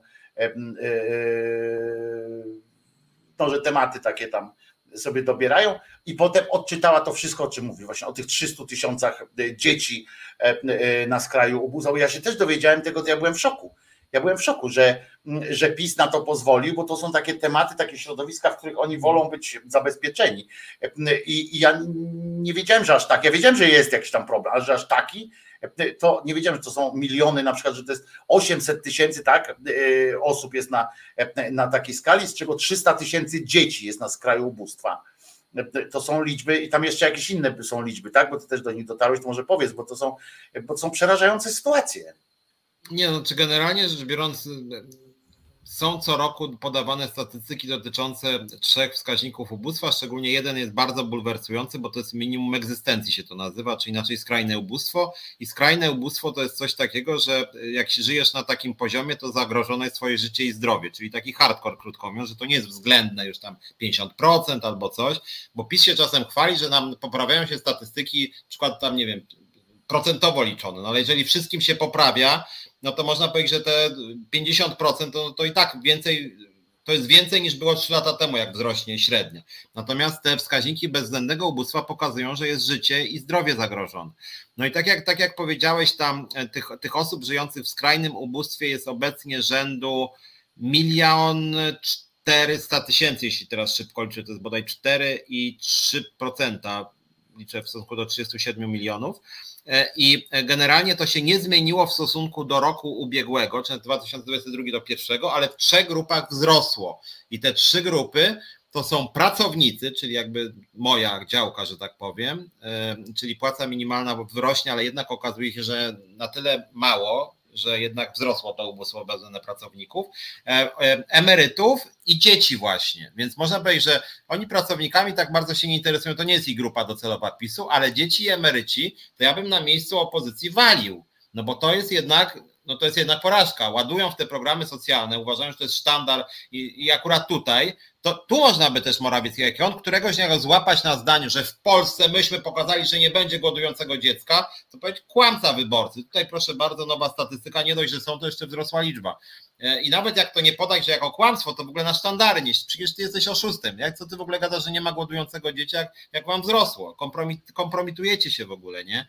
I, I tutaj rzeczywiście opozycja takich rzeczy no nie wykorzystuje. A ja mam pytanie, Piotrze, bo ty jesteś, ty tam gdzieś jesteś blisko e, e, e, tych środowisk takich, a może Państwo mi powiedzą też, dadzą znać, skąd się w Polsce, pytam całkiem poważnie i tak dalej, bo ja, ja naprawdę, ja jestem, ja mam lewicową wrażliwość, ale, ale no, nie mam kontaktów tak, aż wiesz, ja, ja, ja mogę powiedzieć o chorych dzieciach, tak, gdzie tam wolontariat robię i tak dalej, i tak dalej, ale o tych biednych takich nie, mnie to zdziwiło, skąd się bierze możliwość dziecka na skraju ubóstwa, tak? Skąd się bierze? Jak można, z czego się to może brać? E, dziecko na skraju ubóstwa, bo, bo ja nie widzę takich możliwości, rozumiesz? W sensie to musi być jakaś patologia, tak? Bo Nie, nie, nie, niekoniecznie. Znaczy, no właśnie dlatego wytłumacz mi, wyjaśnij mi, jak można w Polsce e, mieć dziecko na skali, na tym, na skraju. Yy... Znaczy wiesz, no generalnie rzecz biorąc wiadomo, no dzieci na skraju ubóstwa to są dzieci z ubogich rodzin, krótko mówiąc. Tam, gdzie właśnie ta średnia na osobę w gospodarstwie domowym wynosi tam rzędu 600 zł na osobę, to, to, to są dzieci, które są na przykład w takich rodzinach, kiedy są to rodziny wielodzietne i na przykład samotna matka, tudzież osoba w małżeństwie, e, ani, albo obydwoje nie pracują, albo jedno nie pracuje, a drugie jest na płacy minimalnej. No i generalnie moim zdaniem jeden z kluczowych tutaj problemów jest taki, że ja nie mówię teraz o patologii, tylko rzeczywiście jest tak, że trudno w Polsce łączyć obowiązki zawodowe i rodzinne. Jeżeli matka jest na przykład z trójką dzieci samotna, nie stać ją na opiekunkę. Żłobki docierają w Polsce głównie do dużych miast i to użłobkowienie w sensie bezpłatnych usług jest cały czas bardzo niskie na tle Unii Europejskiej. No to taka osoba, jak sobie policzyk, że tak powiem, e, no to jest zagrożona ubóstwem. Tak no dobrze, ale ja mam siostrę, wiesz, że e, moja siostra kochana jest jest pracownikiem, znaczy teraz emerytowana, ale pracownikiem opieki społecznej i ja z nią rozmawiałem o tym i system opieki społecznej w Polsce, e, e, mimo że niedoskonały, to nie dopuszcza do takich e, sytuacji, żeby ktoś był w, w, sytuacji ubóstwa, mówię o dzieciach na przykład, urzędowo nie dopuszcza. Ja dlatego to pytam. Ja tu słyszałem, bo Państwo mi to odpowiedzieli, że tam patologia, niektórzy, że, że coś tam. To ja wszystko to rozumiem. Tylko chodzi o to, że jest jeszcze, że tam zarabia, tak jak ty mówisz, że zarabia mało i tak dalej, ale jest w Polsce system e, e, socjalnych zapomóg. On jest naprawdę bardzo rozbudowany. Ja nie chcę teraz tam wnikać, już tam, ale on jest naprawdę bardzo rozbudowany. E, I naprawdę pomocny jest. I nawet jak się słucha tą cholerną Jaworowicz, to zobaczcie, jak ludzie przychodzą tam do niej, którzy tam mówią, że to jest w ogóle padaka, że, że ten, to się okazuje, jak potem, e, jak się ktoś dopyta, to się okazuje, okazuje że oni mają po, po 2-3 tysiące na web e, e, w sumie się, się składa, tylko że tam nie, są, często są osobami niegospodarnymi, po prostu nie potrafią administrować tym swoim, jak się później okazuje czasami. Ale mówię, dlatego pytam o to, że, że to by wymagało jakiejś, jakiejś sytuacji nie tylko finansowej, tak, ale jakiejś strukturalnej, jakiejś, jakiejś rzeczy, na przykład, żeby pilnować tych dzieci, tak, to, to, to, co robią w Skandynawii, to, co robią gdzieś tam, że jeżeli dziecko jest y, na skraju ubóstwa, dziecko jest na skraju ubóstwa,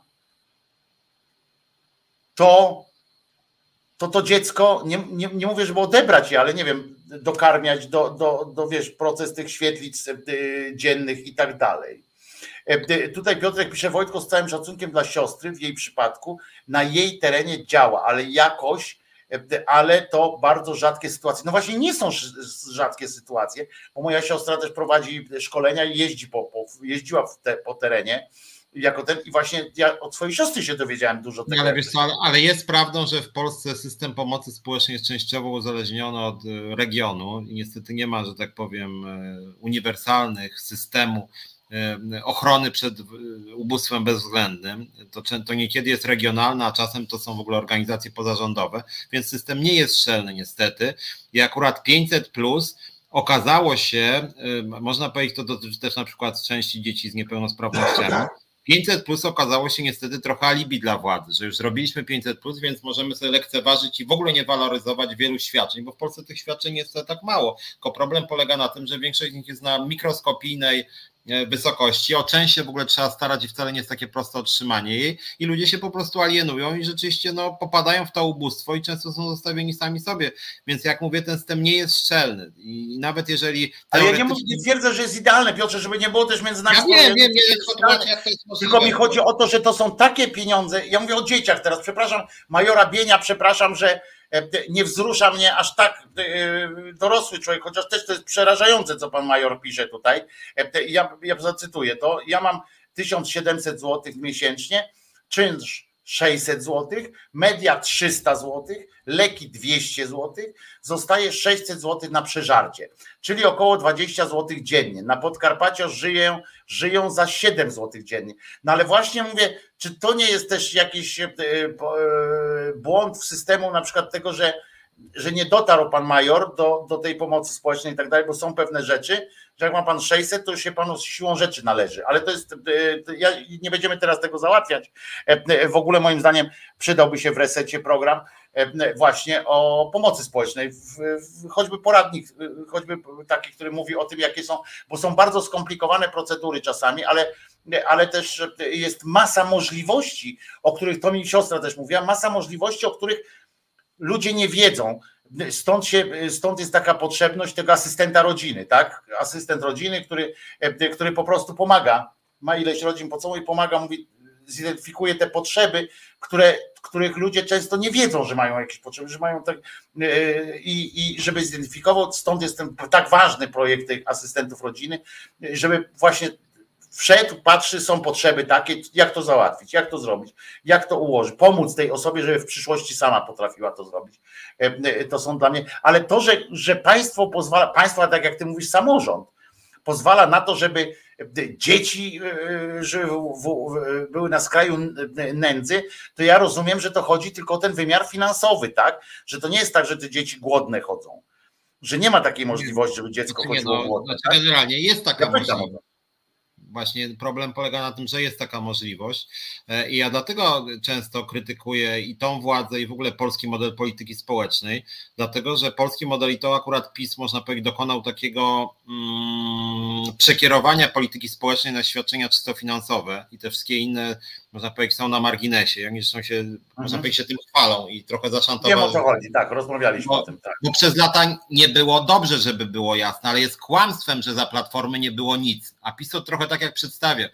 I, i, I to państwo socjalne, ta pomoc socjalna zarządów PO była selektywna, ale można było i niektórzy politycy, y, y, mądrzy ludzie, że tak powiem, z polityki społecznej mówili, że źle się stało, że polskie państwo walnęło to 500 plus i w ogóle powiedział, dobra, cała reszta są przy... Tak, są róbcie przy... swoje. To takie bardziej... No właśnie, bo to jest takie bardziej wbrew pozorom konfederackie, nie? Że macie tutaj, kurwa, dobra, macie tak, tam te 500 tak. I, i przy, tylko mi nie maruć, nie? Masz tylko mi nie maruć. I, i, a te pomoc społeczna, oczywiście wiem, że ona nie działa idealnie, ale mi chodzi o to, że właśnie dlatego E, są tak ważne stanowisko tego. Właśnie Rzeczpospolity Waldek pisze, że co by nie gadać 500-800 plus bardzo pomogło rodzinom wyjść z biedy. Właśnie ciekawe jest to, że nie, właśnie nie bardzo pomogło. Znaczy o ile bardzo pomogło, to znaczy, że, że inne aspekty sprawiły, że dużo osób popadło w ubóstwo. Więc coś takiego się zadziało, że przez program Rodzina 500 plus polskie państwo wrzuciło w system już ponad 200 miliardów złotych, a efekt jest bardzo skromny właśnie, jak chodzi o ograniczenie ubóstwa wśród dzieci. I to jest cała katastrofa. Ja, być może jakby nie było 500 plus, byłoby jeszcze dużo gorzej, ale w takim razie dlaczego dorzuciliśmy niby do systemu tak dużo pieniędzy i de facto efekt jest bardzo mizerny. Więc moim zdaniem odpowiedź na to pytanie jest między innymi taka, że lekceważymy inne wymiary polityki społecznej. Ja dlatego jestem taki krytyczny wobec tego programu, czy uznawania go za priorytet, bo właśnie zlekceważono, zamiast rozbudować pomoc socjalną, szczególnie usługi publiczne, żeby te dzieci, te posiłki w szkołach, o których ja często mówię. Te świetlice, różne, nie? Świetlice, świetlice takie. I tak dalej, i tak dalej. I o tym się w ogóle prawie nie mówi, a też opozycja mało o tym mówi, bo oni wiedzą, że, że tego się nie da w pół roku zrobić, bo to jednak jest trochę bardziej skomplikowany program niż sypnięcie tam kasą jednorazowe. I to samo jest de facto z seniorami. No co z tego, że seniorzy nawet dostaną tam 14 emeryturę, zresztą ona jest efektownie brzmi, a to jest złotówka za złotówkę, więc część dostanie, część nie dostanie. E, jeżeli na przykład do ochrony zdrowia coraz trudniej jest się dostać i coraz częściej ludzie po prostu płacą za, za prywatną ochronę zdrowia, bo nie mają wyjścia po prostu. Ja sam nawet, jak, jak miałem tam z kolanem problem, to nie było do ortopedy, bardzo cię boli kolan, to co zrobisz? Masz witę ortoped za 4 miesiące, a kulejesz, no to co masz zrobić właściwie, no? Nie masz Ale wyjścia. prawdą jest też to, że Prawdą jest też to, o czym mówiliśmy, wspomnieliśmy, że po prostu jest e, strukturalna bezradność, prawda? A e, u ludzi e, to też wiem od kilkoro pracowników też socjalnych, takich ludzi, którzy pracują z rodzinami, to asystenci rodzin też mogą powiedzieć, że ludzie są po prostu bezradni w starciu z systemem i mm, nie potrafią korzystać. No i prawdą jest też to, że jak, że jak że nie każdy, ale to są problemy edukacyjne. Na przykład e, e, zobaczcie, jak edukuje się e, ludzi, to nie ma w szkole pro, takich przedmiotów, które przygotowują do życia z pieniędzmi, które przygotowują do życia z portfelem. Nie ma. Takich, takich sytuacji. Nie ma czegoś takiego jak gospodarka domowa na przykład, jak, ten, jak hmm. uczyć po prostu, jak wykorzystywać swoje. Nie chodzi o inwestowanie kurczę w, w fabrykę guzików, tylko jak na przykład normalnie gospodarować pieniędzmi, co robić. I tu słuszna była koncepcja, nie pamiętam kto to napisał, przepraszam, ale słuszna koncepcja była, że, że ludzie po prostu no, są nieprzygotowani często, dostali po 800 zł czy po 500 złotych na początku to był szał, teraz e, pewnie jakoś inaczej. Ja nie wiem, ja tego nie badałem, ale ja po prostu się zatrzymałem na tym, jak powiedziałaś, jak pani Nowicka powiedziała i ty powiedziałeś o tych 300 e, tysiącach e, dzieci. O, pomogło, nie każdy potrafi gospodarować pieniędzmi.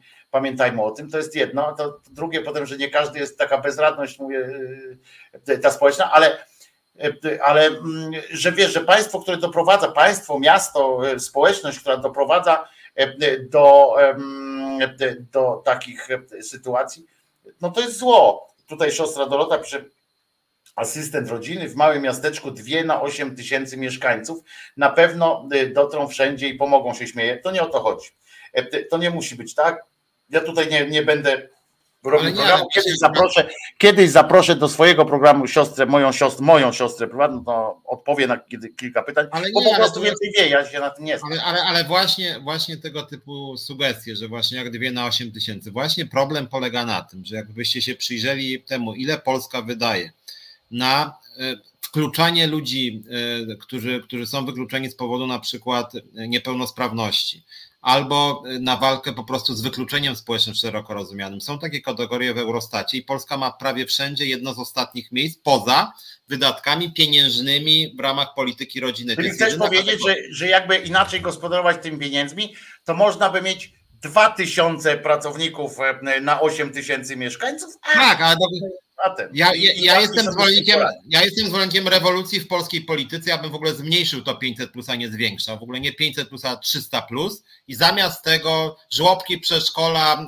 mnóstwo pracowników socjalnych, bardzo profesjonalnych i dobrze opłacanych, pomoc osobom z niepełnosprawnościami i tak dalej, i tak dalej. A w ogóle to mi jest bliska koncepcja minimalnego dochodu, nie powszechnego, tylko minimalnego dochodu gwarantowanego, że wszystkim osobom w ubóstwie uzupełniamy do pewnego minimum, niezależnie czy dzieci, czy dorośli, tak żeby wyeliminować ubóstwo przynajmniej finansowe, plus oczywiście usługi publiczne, które, które no pozwalają ludziom żyć w społeczeństwie, bo wiemy też dobrze, że jak sobie nawet ustalimy jakiś tam minimum, nie wiem, 600 zł na przykład albo 800, to są osoby, które wydają na leki na przykład same 700 zł miesięcznie i nawet jak one zarabiają tam, nie wiem, 500 więcej, to i tak są w ubóstwie.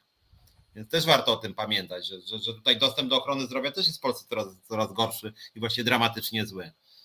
Bardzo dobry wpis Piotrka Strychalskiego teraz na, na ekranie, że brakuje, ale to już mój program na przykład edukacji, w sensie mój program edukacji, który zakłada kilka pro, e, e, tych e, przedmiotów i tak dalej, już kilka razy wygłaszałem płomienny swój, korzystając z tam ze swojego jakiegoś tam wykształcenia kierunkowego, ale też dydaktycznego i tak dalej, ale też własnych przemyśleń wygłaszałem kilka razy płomienny taki wiesz, swój manifest edukacyjny e, w Polsce. E, natomiast jeszcze przed piosenką, wrzuciłem piosenkę, prawda? Zaraz posłuchamy sobie.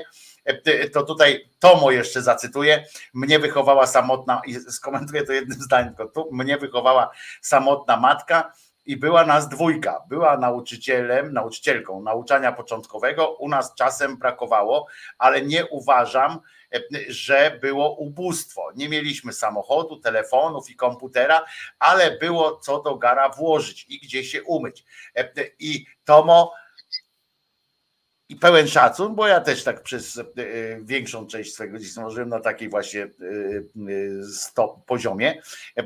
Natomiast pamiętajmy, że nie równajmy do tego, że kiedyś było coś takiego. Ja wiem, że, że ty nie równasz tego, że to nie chodzi o to, że teraz niech se też siedzą, kurwa, z garem, ale faktem jest, że albo na przykład, że tamta władza była lepsza, bo, bo coś tam.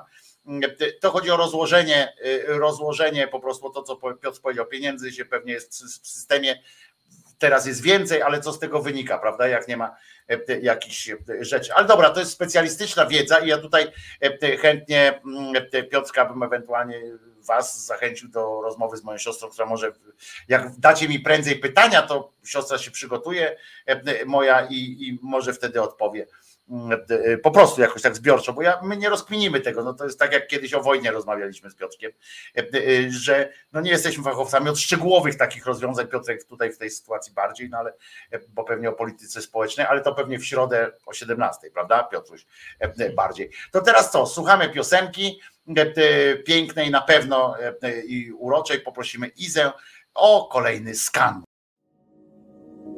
Czas na związki. Czas na nowoczesne, postępowe związki zawodowe. Będzie kontrowersyjnie i dynamicznie. Rozmawiamy o sprawach, które mogą nas łączyć lub dzielić, jak na przykład kwestia wysokości podatków czy rola związków zawodowych. W programie pojawią się eksperci rynku pracy oraz związkowcy i związkowczynie. Każdą środę na 17 Piotr Szumlewicz zaprasza do Resetu Obywatelskiego. Dobry wieczór Państwu jeszcze raz. E, e, tydzień zleciał, bum! E, Wojtko i Piotrko, ty teraz jesteś Piotrko. Ja bym nie chciał, żebyśmy przeszli do dworowania sobie z mojego imienia i zmieniania Piotrka na Piotrko, bo to nie chodzi o to, żebyśmy sobie jaja robili z, z kogoś, tylko bo to nie są jaja, jak się ktoś nazywa Wojtko. Natomiast, natomiast chodzi też o to, że to jest tydzień zleciał bum, a ten człowiek tam o ten, teraz widać palec mój, to jest Piotrek Szumlewicz, którego możecie w każdą środę, jak przed chwilą się rzekło, zobaczyć i posłuchać w audycji Czas na Związki. Piotrek jest związkowcem, dlatego właśnie e, taki program prowadzi, a ja się nazywam Wojtko Krzyżaniak, jestem głosem Szczerej Słowiańskiej Szydery i prowadzę codziennie na swoim kanale Głos Szczerej Słowiańskiej Szydery audycję na żywo od 10 do przynajmniej 13. A wspólnie spróbujemy podsumować jeszcze tydzień. Tu widzę, że się na, na czacie e, e, i to wcale nie wymuszona mm, e, chęcią spożywania alkoholu, rozmowa o ZUS-ie. Na przykład Waldek pisze, chcemy niskich cen żywności, to i rolnicy muszą mieć niskie koszty. Chyba, że godzimy się na ziemniaki, na przykład po 10 zł za kilogram i rolnik płaci ZUS coś za coś. To ja zapytam w ten sposób, Waldku. Czy naprawdę, czy naprawdę kwestia ZUS-u, KRUS-u jest najważniejszym czynnikiem wpływającym na cenę? Czy to jest aż taki przerzut, że przy produkcji kilkuset ton ziemniaków, płacąc ZUS, rolnik płacąc ZUS będzie musiał podnieść cenę ziemniaków aż do takiej kwoty? Nie. On płaci krus, Są inne systemy dopłat, e, e, są inne systemy dopłat do samego produktu czy do, do różnych innych rzeczy, a nie e, akurat ZUS nie jest w tym tutaj i to łatwo to obliczyć. Że to na marginesie były niedawno dane GUS-u, GUS-u nie ZUS-u, tylko GUS-u, na temat, na temat wysokości dochodów poszczególnych grup społecznych, to już ze trzy miesiące temu były. I słuchajcie, okazało się, że relatywnie sytuacja najbardziej się poprawiła osób mieszkających na wsi, głównie rolników właśnie. E, I że generalnie rzecz biorąc, w stosunku do wydatków, to ich dochody są relatywnie wysokie po prostu. Znacznie lepsza jest ich sytuacja niż pracowników, na przykład średnio. E, I w tym kontekście mnie w ogóle dziwi, to przyznam że naprawdę mnie to dziwi. Trochę nie wiem na jakiej, na jakiej podstawie ta kampania w tym duchu się toczy, że nagle e, właściwie głównym obecnie chyba bohaterem, czy bohaterką, nie wiem, kampanii wyborczej są rolnicy, których jest generalnie kilka procent społeczeństwa, bo ja nie mówię o osobach mieszkających na wsi, bo na wsi mieszkają też y, informatycy na przykład i pisarze książek. E, rolnicy to jest kilka procent społeczeństwa i nie wiem dlaczego wszyscy się biją o nich, począwszy od PiS po lewicę przez koalicję obywatelską. I stąd już tydzień temu zaczęliśmy ten temat Kołodziejczaka, już niezależnie od jego oceny, moja jest akurat krytyczna, ale chodzi mi o to, dlaczego oni wszyscy się biją o te kilka procent w gruncie rzeczy. E, nikt się nie decyduje po prostu na to, żeby na przykład dotrzeć do mieszkańców na wsi, którym wcale nie pasują te relacje, które panują na wsi. I, że, I na przykład uderzać w aspirację, że ludzie wcale nie chcą być na wsi wszyscy rolnikami to w ogóle jest jakiś absurd. Znaczy takie rozumienie wsi jakoś, nie wiem, sprzed 40 lat mam wrażenie dominuje w polskiej polityce i że wszyscy się w to bawią. Na przykład wszyscy mówią nawet dzisiaj, tam jak rozmawiałem w tym TOK FM, no, że to zrozumiałe, bo tam nie wiem, potrzebuje Tusk mieć kogoś tam właśnie ze środowisk tam, nie wiem, rolniczych, takich prostych ludzi, czy to nie, w ogóle to są jakieś kalki moim zdaniem, że ta wieś to jest taka, że tam właśnie prości ludzie, każdy po dwie krowy, jeden świniak i trzy kury i że to jest w ogóle 90% polskiej wsi. No to, to jest w ogóle nieprawda przede wszystkim. E, I, I to, że na przykład ani koalicja, ani w sumie ostatnio lewica, ani hołownia, nikt tak naprawdę nie stara się na przykład zagospodarować mieszkańców miast, którzy nie głosują, nie głosujących, żeby ich jakoś przekonać do siebie. E, I tego nie rozumiem, przyznam szczerze. To jest jakaś moim zdaniem błędna strategia wyborcza, że stawia się na grupę relatywnie małą, wcale niekoniecznie, którą łatwo jest zmobilizować wyborczo i się wszystko biją się o nich. I tak, i tak sobie patrzę na wszystkie, począwszy od Kośniaka, który ma z wsią mniej więcej tyle wspólnego co ja, albo i mniej, bo on taki z niego wieśniak mniej więcej jak i ze mnie, czyli ja nie wiem, kiedy on był na wsi ostatnio, on jest po prostu zawód polityk od 20 lat i on w Warszawie cały czas siedzi, więc nie wiem, co on ma z wsią wspólnego. Więc cały zresztą PSL taki jest. Ale dziwi mnie to właśnie, że, że, że, że, że tyle o tej wsi to takiej stereotypowo pojmowane i to nie wiem, nie wiem, moim zdaniem błąd. Może się mylę, może oni mają jakieś badania, których ja nie widzę, ale Podobno, e, podobno rolników jest bardzo e, niewiele, e, niewielu. Do pani, mm, do pana Marcina Nowickiego napisałem, odpisałem panu, panie Marcinie, zapytał pan o numer telefonu, więc panu odpisałem E, e, że może pan zadzwonić. Proszę bardzo, podałem numer telefonu, możemy, e, może pan porozmawiać. Tutaj zapytał pan, więc, więc dałem odpowiedź. Mm, I, i, I bardzo proszę. Wiemy, w studiu nie ma telefonu, ale można zadzwonić na tutaj specjalnie. Odpalę też swoje prywatne urządzenie do do prowadzenia rozmów e, e, tutaj. Więc bardzo proszę, jak ma e, temat, to, to chętnie, chętnie porozmawiam.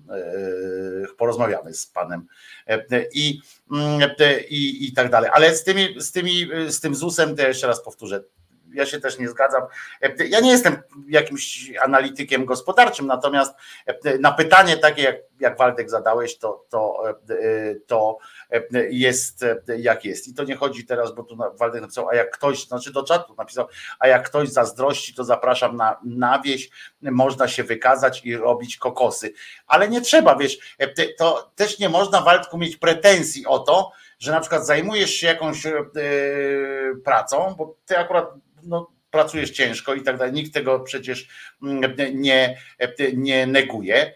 Mm, natomiast nie chodzi o to, że można powiedzieć, nie wiem, to samo można powiedzieć o innych rzeczach. No, nie, nie zawsze jest tak, że jak że zapraszam do na, niech, niech zarabia kokosy. No nie.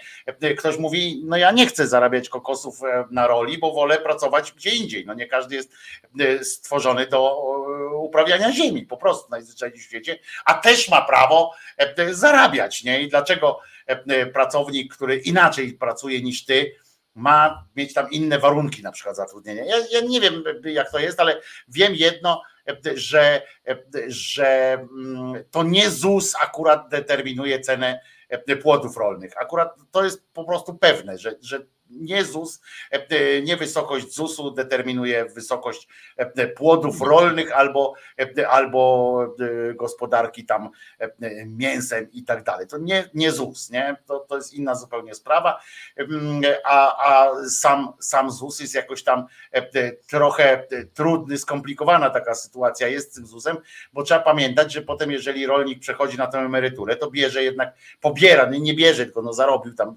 przecież uczciwie, zgodnie z prawem, tak? No takie jest prawo i możemy się zgadzać, nie zgadzać, ale więc uczciwie y, y, dostaje, dostaje pieniądze niewspółmierne do tego, ile wpłacił, tak? To, to, to, to trzeba sobie jasno też no tak, bo oni płacą... I, I mówię, tylko powiedziałem, że, że to jest zgodne z prawem, w związku z czym nikt nie mówi, że, że jest kradzione, czy coś takiego, nie, nie, czy wyłudzone, po prostu tak jest, nie? Moim zdaniem akurat jeszcze bardziej uprzywilejowani są górnicy na przykład, tak? I też moim zdaniem zupełnie nieuprawnione to jest, no, że mają szczęście, że pracują w deficytowej e, e, branży, tak? Mają to szczęście, w związku z czym im bardziej deficytowe jest górnictwo, tym więcej się im dopłaca na przykład e, osobom pracującym. Więc to jest oczywiście też szaleństwo, tak? Ale więc ja tu nie chcę, żeby tylko, żeby się nie skupiło tylko na rolnikach, tak? Bo, bo górnicy też dostają emerytury bardzo wysokie, moim zdaniem niewspółmierne do, do takich rzeczy. Ja akurat jestem za, za zupełnie innym systemem emerytalnym, ale to jest zupełnie inna sprawa. Dzisiaj mieliśmy się trochę pośmiać z kuriozów, z kuriozów kampanii wyborczej.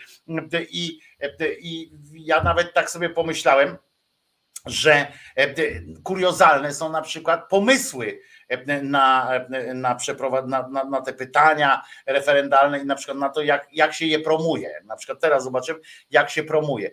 Promuje się też śmigłowcem, który tak, który się rozpindala po, po tym. Słuchajcie, ludzie, bo my się, wiecie, my tak wiecie, traktujemy to też czasami, że, że, że coś śmieszne jest, nie? Że to po prostu głupie jest, nie? że ten e, najpierw mamy, e, najpierw rzucali konfetti milicjanci, potem, e, potem na wysięgniku zaglądali do mieszkania mm, lotnej brygady opozycji, potem ten boomboxa odpieprzył w swoim, w swoim tym no i że to takie śmieszne jest, nie? że potem przyleciał Black Hawk, przeciął całe szczęście tylko e, te kwestie przeciw e, no, piorunochronową taką e, uziemnienie, że nie było to prądem tam nikogo nie poraził, ale ten sam, same te kable mogły nieźle też pokiereszować ludzi. No i my tak patrzymy na to, że to śmieszne. A wiecie o co co jest naj, naj, najgłupsze? To jest to, że po prostu ktoś zadzwonił, burmistrz, rozumiecie, czy burmistrz, czy tam wojewód, czy jakiś taki pomniejszy, zadzwonił kurczę do, e, e, do e, Wąsika i mówi, panie Wąsik, będziesz pan tu? No jadę. I no jadę, nie? Gdzie można zobaczyć ten numer? Panie Marcinie, napisa, odpisałem do pana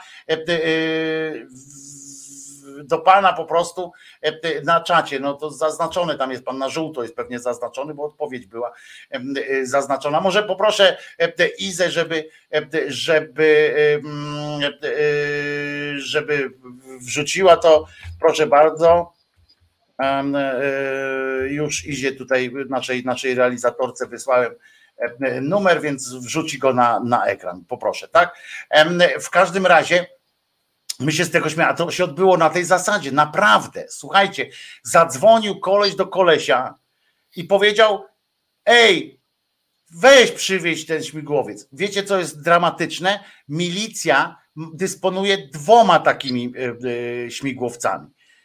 Spraw Polska jest naprawdę dużym krajem. Te śmigłowce są po to nie, żeby ostrzeliwać tam ludzi i tak dalej, tylko żeby ewentualnie przewieźć szybko grupę operacyjną, e, żeby móc szybko zareagować. Po to jest za miliardy złotych, przy ten Black Hawk kosztuje jakieś w ogóle zyliony, to jest w ogóle jakieś e, dwa miliony ma kosztować sama naprawa tych, e, tych, łapatek. Tak. Mhm. Dwa miliony, rozumiecie? On będzie teraz dwa, trzy tygodnie czy cztery tygodnie wyjęty spod tego, ponieważ tak, po każdej katastrofie, po, każdej, po każdym zdarzeniu lotniczym, on musi być wyłączony. Chciał, nie chciał. On musi być po prostu wyłączony.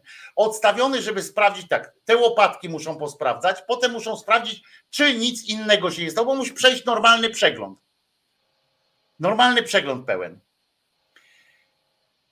I kto za to zapłaci? Ten burmistrz z tego, z tego miasteczka? Nie, bo jakiś pajac poza wszelką kontrolą łamiąc wszelkie zasady. Myśmy tu kiedyś z Piotrem rozmawiali o procedurach, które chronią w ogóle, po to są wpisane e, te, e, te, te procedury. E, już, już, panie Marcinie, tylko dokończę, dobrze? Pana tu podłączę i, i, i już chwileczkę będziemy rozmawiali. Dobrze, tylko proszę wyłączyć, wyłączyć odbiornik. Już będzie mnie pan słyszał w słuchawce, dobrze? Żeby nie było żeby nie było opóźnienia. Tak. Dobra, i jeszcze tylko dokończę o tym, że, że ten brak procedur, koleś się zniżył na mniej niż 150 metrów, tak? 150 metrów jest skala po prostu. On obniżył się, te, jak się okazuje, te, ten kabel był na wysokości 12 metrów. Ludzie, on mógł tą łopatą po, normalnie jeszcze chwilę i mógł ludziom fryzury porobić. I my się tak wiecie, śmiejemy, śmiejemy, rozumiecie, bo to wszystko takie, bo to jest śmieszne, no to nie ukrywajmy. Ale, ale zobaczcie, jakie to państwo działa. że koleś do kolesia może zadzwonić, my się z misia śmiejemy, nie? No to co, tutaj ten po koniaczku podwójny stać mnie. Ale to jest dokładnie to, to jest ten, ten sam typ, to jest PRL, e, rozumiecie, potęga, PRL do drugiej potęgi. To jest po prostu odjazd, bo ten sprzęt jest droższy. Jeszcze na dodatek. Za naprawę tego śmigłowca można by połowę, e, e, połowę kurczę tego pomagamy.pl e, wyżywić, w sensie tych dzieci naleczyć. Za to, co oni teraz te łopatki będą leczyć. Czy ktoś beknie za to? Pff, pff, można powiedzieć, kurczę. Dobra, panie Marcinie, jedziesz pan. Dobry wieczór, panie Wojtko, dobry wieczór, panie Piotrze. Tak, co do tego helikoptera, to właśnie chciałem spytać, czy, bo słyszałem, że macie jakiś helikopter, a ja mam pojutrze urodziny, może moglibyście podesłać też do mnie akurat tutaj, do, do Wielkiej Brytanii. Ja mam, od razu panu pokażę, panie Marcinie, od razu pokazuję do kamery. Ja mam tylko coś takiego. Nie widzę do, teraz obrazu, bo włączyłem, ale... To już powtarzam, to jest model, model Boeinga 777, nie? Bo dzisiaj miałem odcinek 777 e, audycji swojej, dostałem od słuchaczy właśnie Boeinga. model. Boeinga mam, także mogę panu to ewentualnie tak, tak. podrzucić na urodzinę, nie? W sensie, no, żeby pasować. może być Boeing, trudno, no trudno. E, jeszcze co do tego tylko helikoptera, to powiem taką rzecz, że e, widzę tutaj też, jak się trochę też demokracja jednak sypie na zachodzie, w Wielkiej Brytanii na przykład. I też są różne aferki, afery, coraz mniej jest tej wiary w państwo i tak dalej, ale jednak jakby się zdarzyło coś takiego jak teraz z tym helikopterem w Polsce. I by wyszło na jaw, że y, y, człowiek odpowiedzialny za służby generalnie po prostu pozwolił, powiedział, dobra, polećcie tam jutro tego. I jeszcze tam był pilot podobno, który, prawda, który y, brał udział y, w wypadku. Daj pan spokój, w ogóle milicja tak. zatrudniła, panie Marcinie, w ogóle milicja zatrudniła na stanowisku e, szefa szkolenia kolesia, który zdołował jeden taki śmigłowiec, czy tam inny, to jest starszego typu. Tak, tak, wiem, wiem. I on jest teraz szefem szkolenia. Wywalili go karnie z wojska i on dostał pracę po, po, po, po koleżeńsku jako szef szkolenia pilotów milicyjnych. Panie, to jest po prostu odjazd, nie? Tak, tak, ale y, widziałem dzisiaj rano fragmenty jakiejś konferencji prasowej y, pisowców i oni mówią tak, ci dwaj, bo tam jest ten y, Bochenek teraz występuje razem z tym Millerem, tak? Tak. I, i, i, czy tam Mullerem, bo nie wiem, czy on chce, żeby tak no...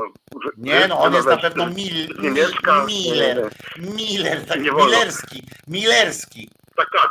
I oni mówią tak, przecież pan Wąsik nie był na pokładzie tego helikoptera, więc jakie pretensje, tak? To jest tak kuriozalne. No tak. Tak jak mówię, w każdym w miarę normalnym nadal kraju, to po prostu dymisja jest w ciągu, myślę, 24 godzin po prostu. Nie ma w ogóle dyskusji, a u nas już jest tak, że można po prostu pieprzyć dowoli te różne takie farmazony właśnie typu, a y, pan Wąsik nawet nigdy nie był w kokpicie tego rodzaju śmigłowca. Nigdy w życiu nawet, tak? Więc o to chodzi. Ale w innej sprawie dzwonię. Chciałem y, panów tym razem zapytać. Poczekaj Marcinie, jedną tylko odpowiedź, tylko jedną dam dobrze, bo Oskar tutaj pisze na czacie, chce być bardzo, e, rozumiesz, bo to jest taki tam e, prawdopodobnie e, podoba się to, co robił Macierewicz wcześniej, więc, więc odpowiem, dobra? Pozwolisz Marcinie, bo to jest naprawa karakali z kolei jest tak droga, że nie opłaca się ich naprawiać.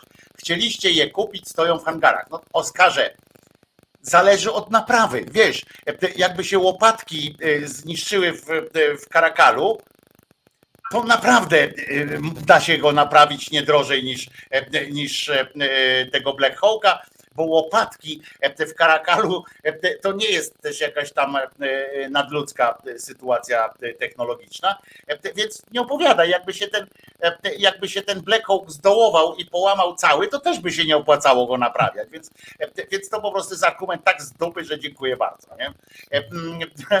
A zatem Marcinie, przepraszam, że ci przerwałem, jedziesz. Nie ma. Tak tylko, y, bo ty, tutaj widzę, że jest Oscar T, ale czy to jest może Oscar Szy, czyli Oscar Nie, tamtemu już wyłączyli internet. Wieczorkiem sobie, prawda? On jest tam, wiesz. Wieczorkiem sobie robi. Y, Szafarowicz, Szafarowicz, tak, tekiel jeden. Tak, tak, tak.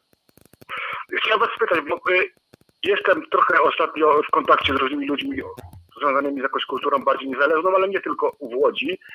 I jest taka sprawa, nie będę wymieniał nazwisk, pewnej osoby dosyć znanej, zajmującej się kulturą, generalnie kojarzonej z takimi no, raczej dobrymi zachodnimi wzorcami. I chciałem was spytać, czy waszym zdaniem, jak ktoś na przykład chce otworzyć jakąś fundację, coś robić dla kultury, czy w 2023 roku pokazanie się e, z panem wiceministrem Glińskim, żeby dostać e, na na jednej konferencji z ministrem Glińskim, z wiceministrem Glińskim, znaczy z ministrem Glińskim, wicepremierem i wice... Tak, tak. Prawda, On już nie jest wicepremierem, nie jest wicepremierem. Tak, tak, tak, tak, nie jest, nie jest, jest już, już nie jest faktycznie, bo e, zlikwidowali tych wicepremierów, ale e, jest wiceszefem PiSu, z tego co wiem. I teraz tak, czy pokazanie się z nim na jednej konferencji prasowej, żeby dostać środki, to jest coś, y, co waszym zdaniem jest y, jakby wytłumaczalne, że, bo wszyscy tak robią, bo to jest kultura, bo to są i tak pieniądze publiczne. Czy to nie jest jednak trochę pójście pod rękę z tym reżimem? Bo y, jestem zadziwiony, rozmawiam z ludźmi i niektórzy faktycznie przyznają rację, że to jest samo w sobie po prostu skandaliczne, ale wiele osób mi mówi, że absolutnie sam bym poszedł, gdybym chciał jakieś środki, mimo że y, nienawidzę PiSu, to, y, to są nasze pieniądze i tak dalej. Na konferencję nawet bym poszedł razem z diabłem, żeby, żeby dostać. Więc pytam was, czy waszym zdaniem jest jakaś granica taka, że no, nie można się z pisowcem na konferencji jednej pokazywać, y, szczególnie w tym roku, no bo gdyby to było 2016, prawda, jeszcze tam jakieś były resztki nadziei, że to nie jest aż tak zła władza. Natomiast obecnie dla mnie to jest trochę tak jakby podpisać na siebie jakiś tam taki wyrok typu, nie wiem, no, prawda, jestem zdrajcą, ale nie wiem, może się mylę. Jakie jest wasze zdanie? I to chyba tyle, także dziękuję bardzo. Piotruś, ja pier... to trzymaj się Marcinie, e, e, e, do usły, do usły, do zobanara. Dziękuję bardzo za, za telefon. No, rozmawiasz z dwoma radykałami, znaczy w sensie ja od razu za Piotra powiem jedną rzecz, że Piotrek jest związkowcem, w związku z czym jak go zaproszą prawdopodobnie, Piotrek mi się sprzeciwi albo nie, e, e, do jakiejś debaty e, w sprawie związkowej, to pewnie pójdzie do telewizji publicznej. Nie wiem, ale to tak stawiam. Natomiast Natomiast ja jestem, ja jestem tutaj podzielony o tyle, że ja wiem, że niektórzy ludzie robią bardzo dobre rzeczy, a nie mają pieniędzy, nie mają grantów. Jedynym możliwo, jedyną możliwością jest dostanie grantu właśnie z, gdzieś tam z tych budżetowych sfer. Ale rozmawiasz o tyle z radykałem, że ja mi się zdarzyło odmówić, mimo, mimo tego, że mi brzuszek puchł z głodu, to mi się zdarzyło odmówić to jeszcze w, w czasach, kiedy jak mówisz, nie było to aż tak ohydne. I dzisiaj bym pewnie też podjął taką decyzję, żebym od, odmówił. Natomiast nie jestem w stanie bardzo karać infamią na przykład wszystkich ludzi, tak po prostu z metra za samo fakt, że gdzieś tam się pojawił. Chociaż niesmak bym czuł. No, niesmak bym czuł. Znaczy ja powiem tak, e, znaczy przede wszystkim jest tak, że zazwyczaj jest tak, że władza chce spacyfikować różne środowiska, e, zapraszając je do wspólnego zdjęcia. I bardzo nie lubię, jak ludzie, również ze związków zawodowych, używają, bo ja znam te argumenty na różnych grupach, są, kiedy na przykład pytają nas, a co wyście zrobili, bo was przecież nie ma na przykład na komisjach z ministrem Wąsikiem na przykład, między innymi, rzucam konkretny przykład, bo to chodzi między innymi o pracowników cywilnych policji, którzy u nas są. I moja odpowiedź wtedy jest i przekazuję to samo swoim związkowcom, a po cholerę my tam mamy być, to znaczy, że co, rozumiem, że naszym uzyskiem jest to, że my też będziemy mieli fotkę z ministrem i dzięki temu, że co, będą wszyscy mówić, wow, fotka z ministrem, ja pierdzielę, w 90% pomijam aspekt nawet etyczny, nic z tego nie wynika poza fotką z ministrem, która jest moim zdaniem wartością ujemną, bo to jest powód do wstydu, a nie do dumy. Gdyby jeszcze z tej fotki z ministrem była podwyżka o 1000 zł, to ewentualnie ok, ale praktycznie nigdy nie ma, jak jesteś elementarnie zbuntowany. Więc jak ktoś jest zbuntowany, o czym władza akurat wie, to zazwyczaj to, przepraszam, użyję mocnego słowa, skurwienie się, nie dość, że jest nieetyczne, to na dodatek jeszcze jest nieskuteczne po prostu. Więc moim zdaniem to się podwójnie no tak, nie opłaca. Marcin miał, Marcin miał na myśli to, że y, będzie ta, y, ten grant czy coś tam, y, ale to wymaga na przykład właśnie wzięcia udziału we wspólnej, bo na przykład będzie to grant na film, który musi potem w ramach tego grantu. Ja rozumiem, musiał, znaczy wiadomo, że musiał będzie różne... gdzieś być pokazany na przykład, bo są takie są granty, państwo, państwo wyjaśnię, którzy ewentualnie nie wiecie, są takie granty, jak się dowiaduje, no i to są we wszystkich dziedzinach naukowej, socjologicznej i tak dalej, i tak dalej, i również kulturowe, gdzie gdzie decydując się na podpisanie jakiegoś tego grantu, są też jakieś zobowiązania. Te zobowiązania niekoniecznie muszą być jakieś polityczne, że będziesz pan lizał, lizał się, przelizywał się z premierem, ale muszą być na przykład obskoczyć jakieś tam festiwale konkretne gdzie jest zapisane, że musi wystąpić na takim festiwalu, na takim. Ja mówię o filmie teraz, mm, e, że tak musi być. I wtedy wiadomo, że na przykład patrzycie na tym, na tym zestawie, jest, nie wiem, festiwal filmów tamtych walczących, czy e, e, jak tam się nazywa, ta jakaś tam prawicowa sytuacja, na której E, będzie też minister i trzeba coś takiego podpisać. Ja mówię, ja w kolaborację z tą władzą nie wchodzę, tak? I nie, nie, nie ja uważam, że powinno. Jedno ja się roześmiałem, bo jedna sytuacja z dzisiaj mi się przypomniała, więc to z tego tygodnia. Mianowicie czasem nasza liderka w ZUS-ie, rzadko dzisiaj to słowo padało, Ilona Garczyńska, wchodzi w komunikację z władzami ZUS-u. I generalnie dzisiaj sam zostałem dołączony do takiej debaty, mianowicie lewa ręka pani prezes Uścińskiej tam napisała coś, no tam jakieś tam, nie wiem, już nie, będę was tajemniczał, bo to nie jest program związkowy dzisiaj, ale powiedzmy, no chciałam wam coś powiedzieć, drodzy koledzy i koleżanki, że w ogóle to generalnie tam, nie wiem, siedźcie cicho, albo nie dostaniecie jakiegoś tam dodatku. A, Ilona, a Ilona jej odpisała, weź kobieto, przestań głupoty gadać, Jakie, o czym ty w ogóle mówisz, nie? I tak nie odpisała, tak? A później tam, Szanowna pani przewodnicząca, wcześniej było koledzy i koleżanki. Szanowna pani przewodnicząca, zwracam uwagę na niestosowność sformułowań zawartych. Pani Ranga i wyrzucili ją dyscyplinarnie, pozwali cywilnie, oskarżyli karnie, nie? Pani Ranga wymaga pewnych kulturowych sformułowań, pewnych kulturalnych sformułowań, etykiety, więc Ilona odpisała, Jezu, weź jej coś Piotrek napisz, nie? Napisała na publiczny. Więc, więc, akurat ja lubię, jak ktoś się nie cyndoli, że tak powiem, i, i, jakby i pisze uczciwie, jakby, że pokazuje, że nie ma respektu wobec władzy. Ja to akurat, ja wiem, że to jest trochę infantylne może, ale to jest uczciwe i odważne, bo wbrew pozorom mało kto się na to zdecyduje, że ta władza jest naprawdę okropna i to, że niektórzy po prostu aspirują, żeby sobie fotkę walnąć, no to jest jednak, ja bardzo nagannie oceniam, aczkolwiek ja mówię, samo pytanie jest bardzo szerokie, więc oczywiście, że tam nie wiem, są na przykład jednak nawet w tej obrzydliwej władzy pisowskiej, to nie wiem, z 10% projektów, gdzieś nie chociaż to chyba do zera już schodzi, to są projekty, które dotyczą naprawdę wszystkich. Nas jako związku akurat nie, my zero dostajemy od tej władzy i jakby nie, w ogóle nie, jakby nie widzimy w ogóle szans, żeby cokolwiek dostać. Natomiast powiedzmy, że w sferze kultury być może jakieś 10% na przykład, nie wiem, jakiś fundusz teatralny, ja rozumiem, że jakby teatry dumnie powiedziały, to my nie chcemy ani złotówki, to by upadły po prostu. W związku z tym ja rozumiem, że nie zawsze jest taka sytuacja, że można po prostu dumnie, a weź, jadłeś gliński bób, no to weź pan. Ale jest różnica też na przykład, bo, bo też można tak powiedzieć, niektórzy mówią, a teatry na przykład żyją z, z dotacji również tych ministerialnych i mówią, i przeklinają władzę, a jednak pieniądze biorą, nie? I w tym momencie, w tym momencie, jeżeli to się nie wiąże z mizianiem się i tak dalej, to ja akurat, panie Marcinie, Marcinie, uznaję to tłumaczenie, że ktoś mówi, to są pieniądze publiczne. To, tak, to, ja też, to, tak, bo to są pieniądze publiczne. To One pieniądze należą po prostu. Po prostu jest zapisane, że teatry mają dostać tyle i tyle z podatków. Ludzkość się na to zgodziła, społeczeństwo się na to zgodziło, że wspieramy kulturę. Koniec. Ale a tutaj, a inna sytuacja jest z celowymi tak zwanymi tymi, to, to są zupełnie inne sytuacje. Ja mówię, ja bym nie, nie ten, a państwo się tutaj tak podniecili, na przykład tam w cudzysłowie oczywiście tam mówię, się podnieciliście tym, że że tak nie powinno się, bo to tam władza, władza jest taka zła i tak dalej, ale z drugiej strony czytam, że kilka osób już tutaj weszło na TVP jeden, żeby Borewicza oglądać, prawda?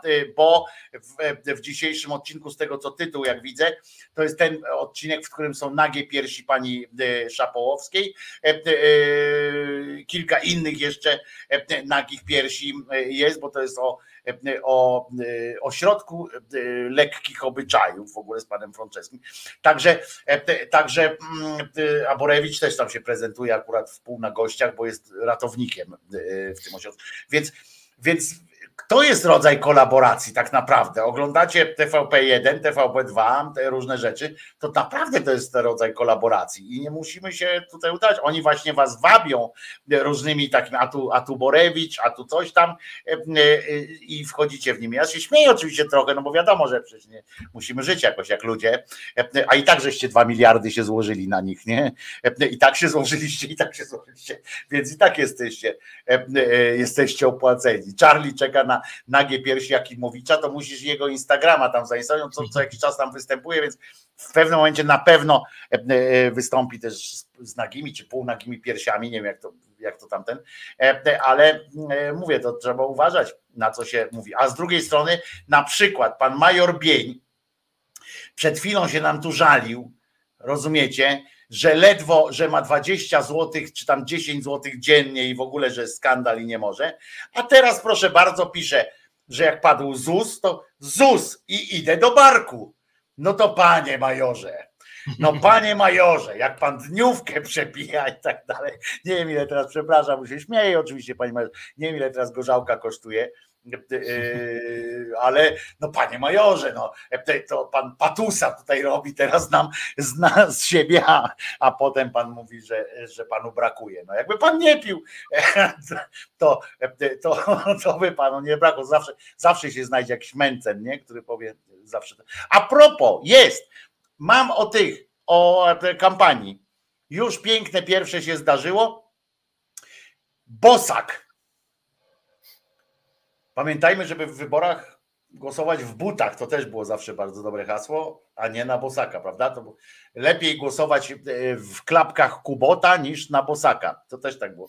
E, to mogę wymy- takie hasło przed chwilą wymyśliłem, e, więc to może być dobre, nie? Możecie używać. Proszę bardzo, używajcie. Ale Bosak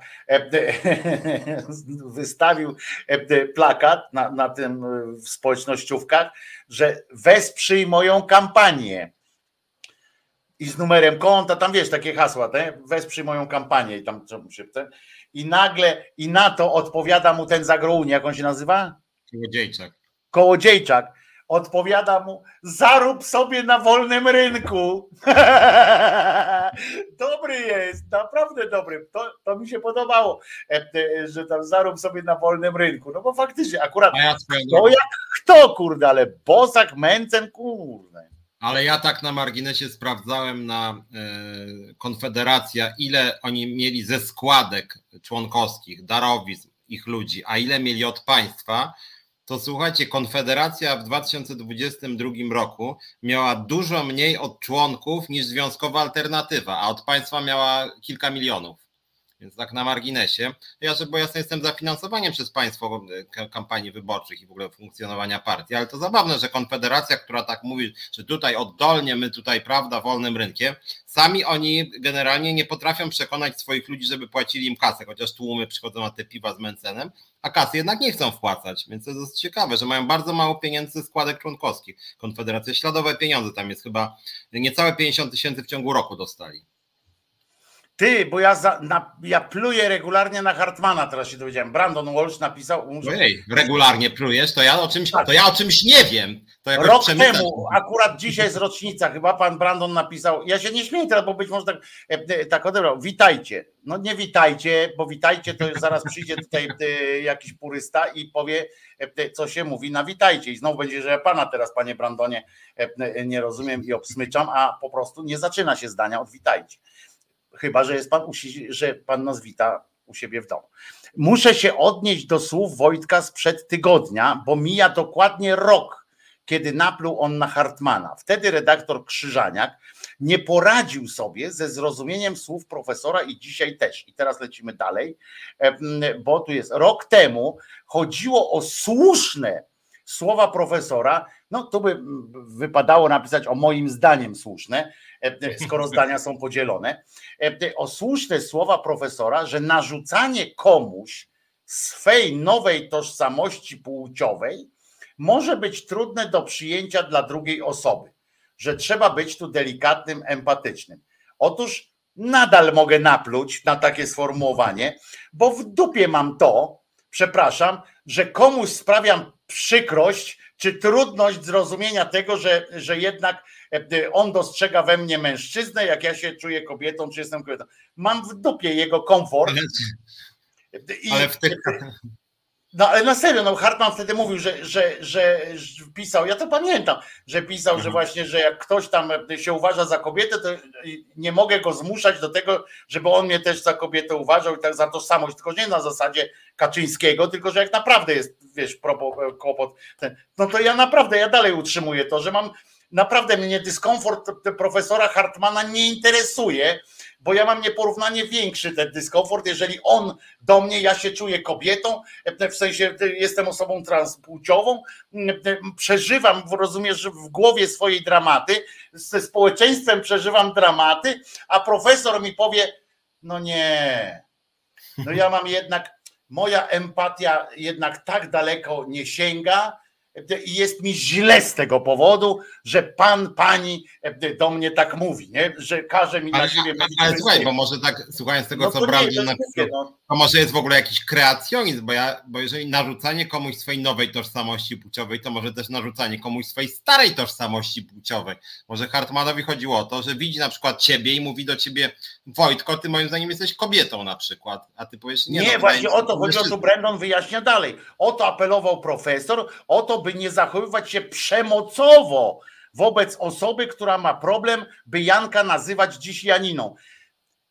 W dupie mam, ja rozumiesz, ja mam takie prawo do przemocowości, w tym sensie przemocowość rozumianej, chociaż nie jest to przemocowość, mam prawo, tak jak przed chwilą, słuchaj, przed chwilą to samo mieliśmy, jak Iza tutaj napisała Wojtko i Piotrko i ja zrozumiem, zachowałem się przemocowo w myśl takiej sytuacji, że zwróciłem uwagę, że to nie jest żart, tylko to jest moje imię i nie chciałbym nie, ja, żartować. Znaczy ja w ogóle tej Stary, po prostu jak można pomyśleć o tym, że przemocowość jest taką, żeby ktoś mnie, że ja czuję się, wiesz, pracuję na tym, ale nie, bo ja, ja, to jest ja po prostu ogóle, porażka. Nie, ale ja, dla mnie totalnie jest niezrozumiałe to, co Brandon pisze, no bo to tak jakby, że co, że jeżeli ja na przykład jestem, nie wiem, dajmy na to byłbym gejem, to przemocowe jest to, żeby ktoś mówił, słuchaj, nie pytaj mnie ciągle o małżeństwo z kobietą, bo jestem gejem, a on nie, to jest przemocowe, co mówisz, bo ty uważasz się za geja. Ja no uważam się. A ja mam prawo cię instalować w tym, nie? No nie, kurde, przemocowe jest no, tylko w drugą no, stronę. No, przemocowe no w drugą stronę, oczywiście, że w drugą. Nie można być przemocowcem i zmusić kogoś e, do Nazywaj mnie Zocha, nazywaj mnie Zocha. Nie, po prostu ja nazywam się Zocha. Jakbym tak było, w związku z czym, jakie ty masz prawo nazywać mnie inaczej? No, no, no, no rozumiesz, ja Brandon, to jest po prostu obłęd. Ale po co wokół tego inbę robić? Jeżeli ktoś mówi, że chce być uznawany no za kobietę... No bo felieton to... wtedy napisał, Hartman napisał wielki felieton, e, e, napisał wielką, wielki felieton. E, a tydzień temu Krzyżaniak popisał się ignorancją, rozumiesz, i prostactwem mało tego, zestawiając pedofilię ze złodziejstwem, podczas gdy pedofilia to jest jedna z para z parafilii, skłonność seksualna, ale to nie przestępstwo. Nie, nie, przecież tydzień temu mówiliśmy o tym, że. Przepraszam, że, ale jak pedofilia nie jest zachowanie przestępstwa? No to tak samo jak wiesz, można powiedzieć o złodzieju teoretycznym i złodzieju, e, złodzieju nieteoretycznym. Ja na przykład mam skłonności złodziejskie, ale nie kradnę, więc wiadomo, że nie jestem przestępcą. Nie, ale a mam skłonności pedofilskie, też nie jestem przestępcą, ale jak nie żyję tych swoich zdolności, to jestem pedofilem. Ale Hartman akurat mówił. Poczekaj, jedno zdanie tylko do Brendona. Hartman po prostu powiedział o pedofilach tak, i o, o przestępcach. Tak. O przestępcach tak. powiedział. Rozumiesz? Czyli pedofil zestawiony ze słowem przestępca, to znaczy, że to jest aktywny pedofil, ten, który tak, nie powstrzymał się. Brandon, ja rozumiem, że, że możesz wymyślać różne pierdoły e, na ten temat i wprowadzanie mnie w jakieś prostactwo i tak dalej, ale Hartman napisał wprost, że nie można piętnować przestępców pedofilii. Tak napisał, przeczytaj to sobie. Przestępca i pedofilia. Stary, nie można tak pisać. Można piętnować, e, można piętnować, czyli co to znaczy piętnować? Znaczy krytycznie oceniać, skrajnie krytycznie oceniać i trzeba to robić. Y, człowieka, który ma ciągoty w stronę dzieci. Stary, taki człowiek nie jest przestępcą. Przeczytaj najpierw ten tekst Hartmana, a potem się wypowiadaj. On nie napisał o pedofilach, którzy są w skłonnościach. Tak. On użył słowa przestępca, bo napisał pedofili, tak ten i innych przestępców. W związku z czym połączył to człowieku, weź się gwizdnij, gwizdnij się po prostu, przeczytaj zanim kogoś tam wyzwiesz od cymbałów i tak dalej. Najpierw sam sobie ze sobą musisz poradzić, człowieku. Sam ze sobą sobie poradź z tym, co sam z czym dyskutujesz. Najpierw o tym, o tym, że empatyczny nie mogę być, bo bo, bo, bo, bo jakiś, jakaś osoba transfobiczna, nie transfobiczna, tylko transseksualna wprowadziła w kłopot Hartmana, bo on nie może sobie bidny poradzić z jej, z jej płciowością i to biedny jest po prostu. I nie wyzwałem go od, trans, od transfobów prawdopodobnie, tylko od tego, że zachował się jak cymbał, bo, bo e, nie mam zwyczaju do profesora pisać, że, że, czy mówić, że jest cymbałem i tak dalej, tylko że zachował się jak transfob ewentualnie. Tak podejrzewam, ale jeżeli tak było, to tak, tak, tak. Jeżeli on to uważa dalej i do dzisiaj popiera te swoje sformułowania, to uważam, że w takim razie jest transfobem, jeżeli podtrzymuje te swoje zdania do dzisiaj e, i nie uwzględnił tych, e, tych zmian. Też tak Sorka, że się, się wciąłem w dyskusję, temat sprzed tygodnia i sprzed roku poruszyłem, e, no ale tak to wygląda, że Krzyżaniak nie rozumie słów Hartmana. Wiesz co, niech Hartman te słowa zrozumie, to wtedy będzie lepiej. E, e, a ty no albo oczywiście ty i tak dalej. Zarzucam mu takie cechy negatywne, jakie sam przejawia. A, no czyli ja jestem pedofil, kurwa, i, i ten, i transfob na dodatek. No weź się, wali Brandon.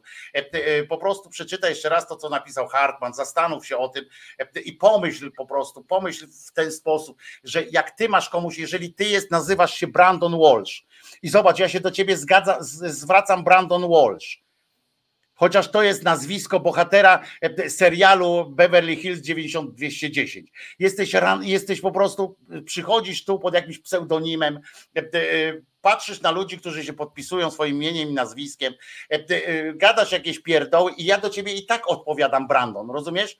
A nie powiedziałem, że mnie obraża, y, że mnie obraża albo wprowadza mnie w stan e, lekkiego dygotu, to, że mam rozmawiać z jakimś Brandonem, którego nie ten, wcale nie jesteś Brandon, to ja ci nie będę odpowiadał, bo jestem, bo się źle czuję y, teraz.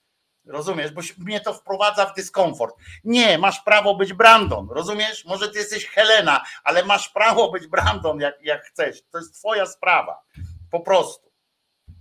Ja piernicz, ale się nagadałem. Kurczę, weź, weź coś powiedz normalnie, bo, bo mnie ten. Musimy kończyć.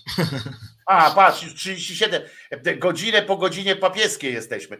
Iza, przepraszamy cię, wiesz, no ale akurat Brandon wskoczył na samą końcówkę. Mogłeś przyjść, Brandon, wcześniej. Rozumiesz, byłoby weselej z jakichś tych. I na pewno Piotrek też kogoś obraził. Jakbyś mógł w przyszłym tygodniu znaleźć kogo Piotrek obraził, bo ja widzisz, ciśnienie mam rozchwiane się, potem będę denerwował. Po co? A Piotrek widzicie, po prostu skała, skała. I będzie, i będzie, będzie dobrze. To co?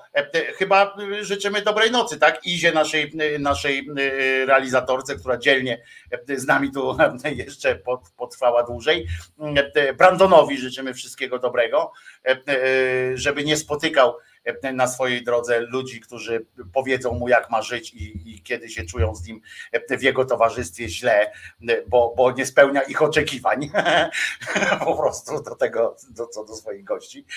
Właśnie, jak ja bym było do Piotrka, tak, Piotrek, ja tu z tobą gadam, ale ja nie, nie, nie mogę sobie wyobrazić, że ty jesteś łysy, nie?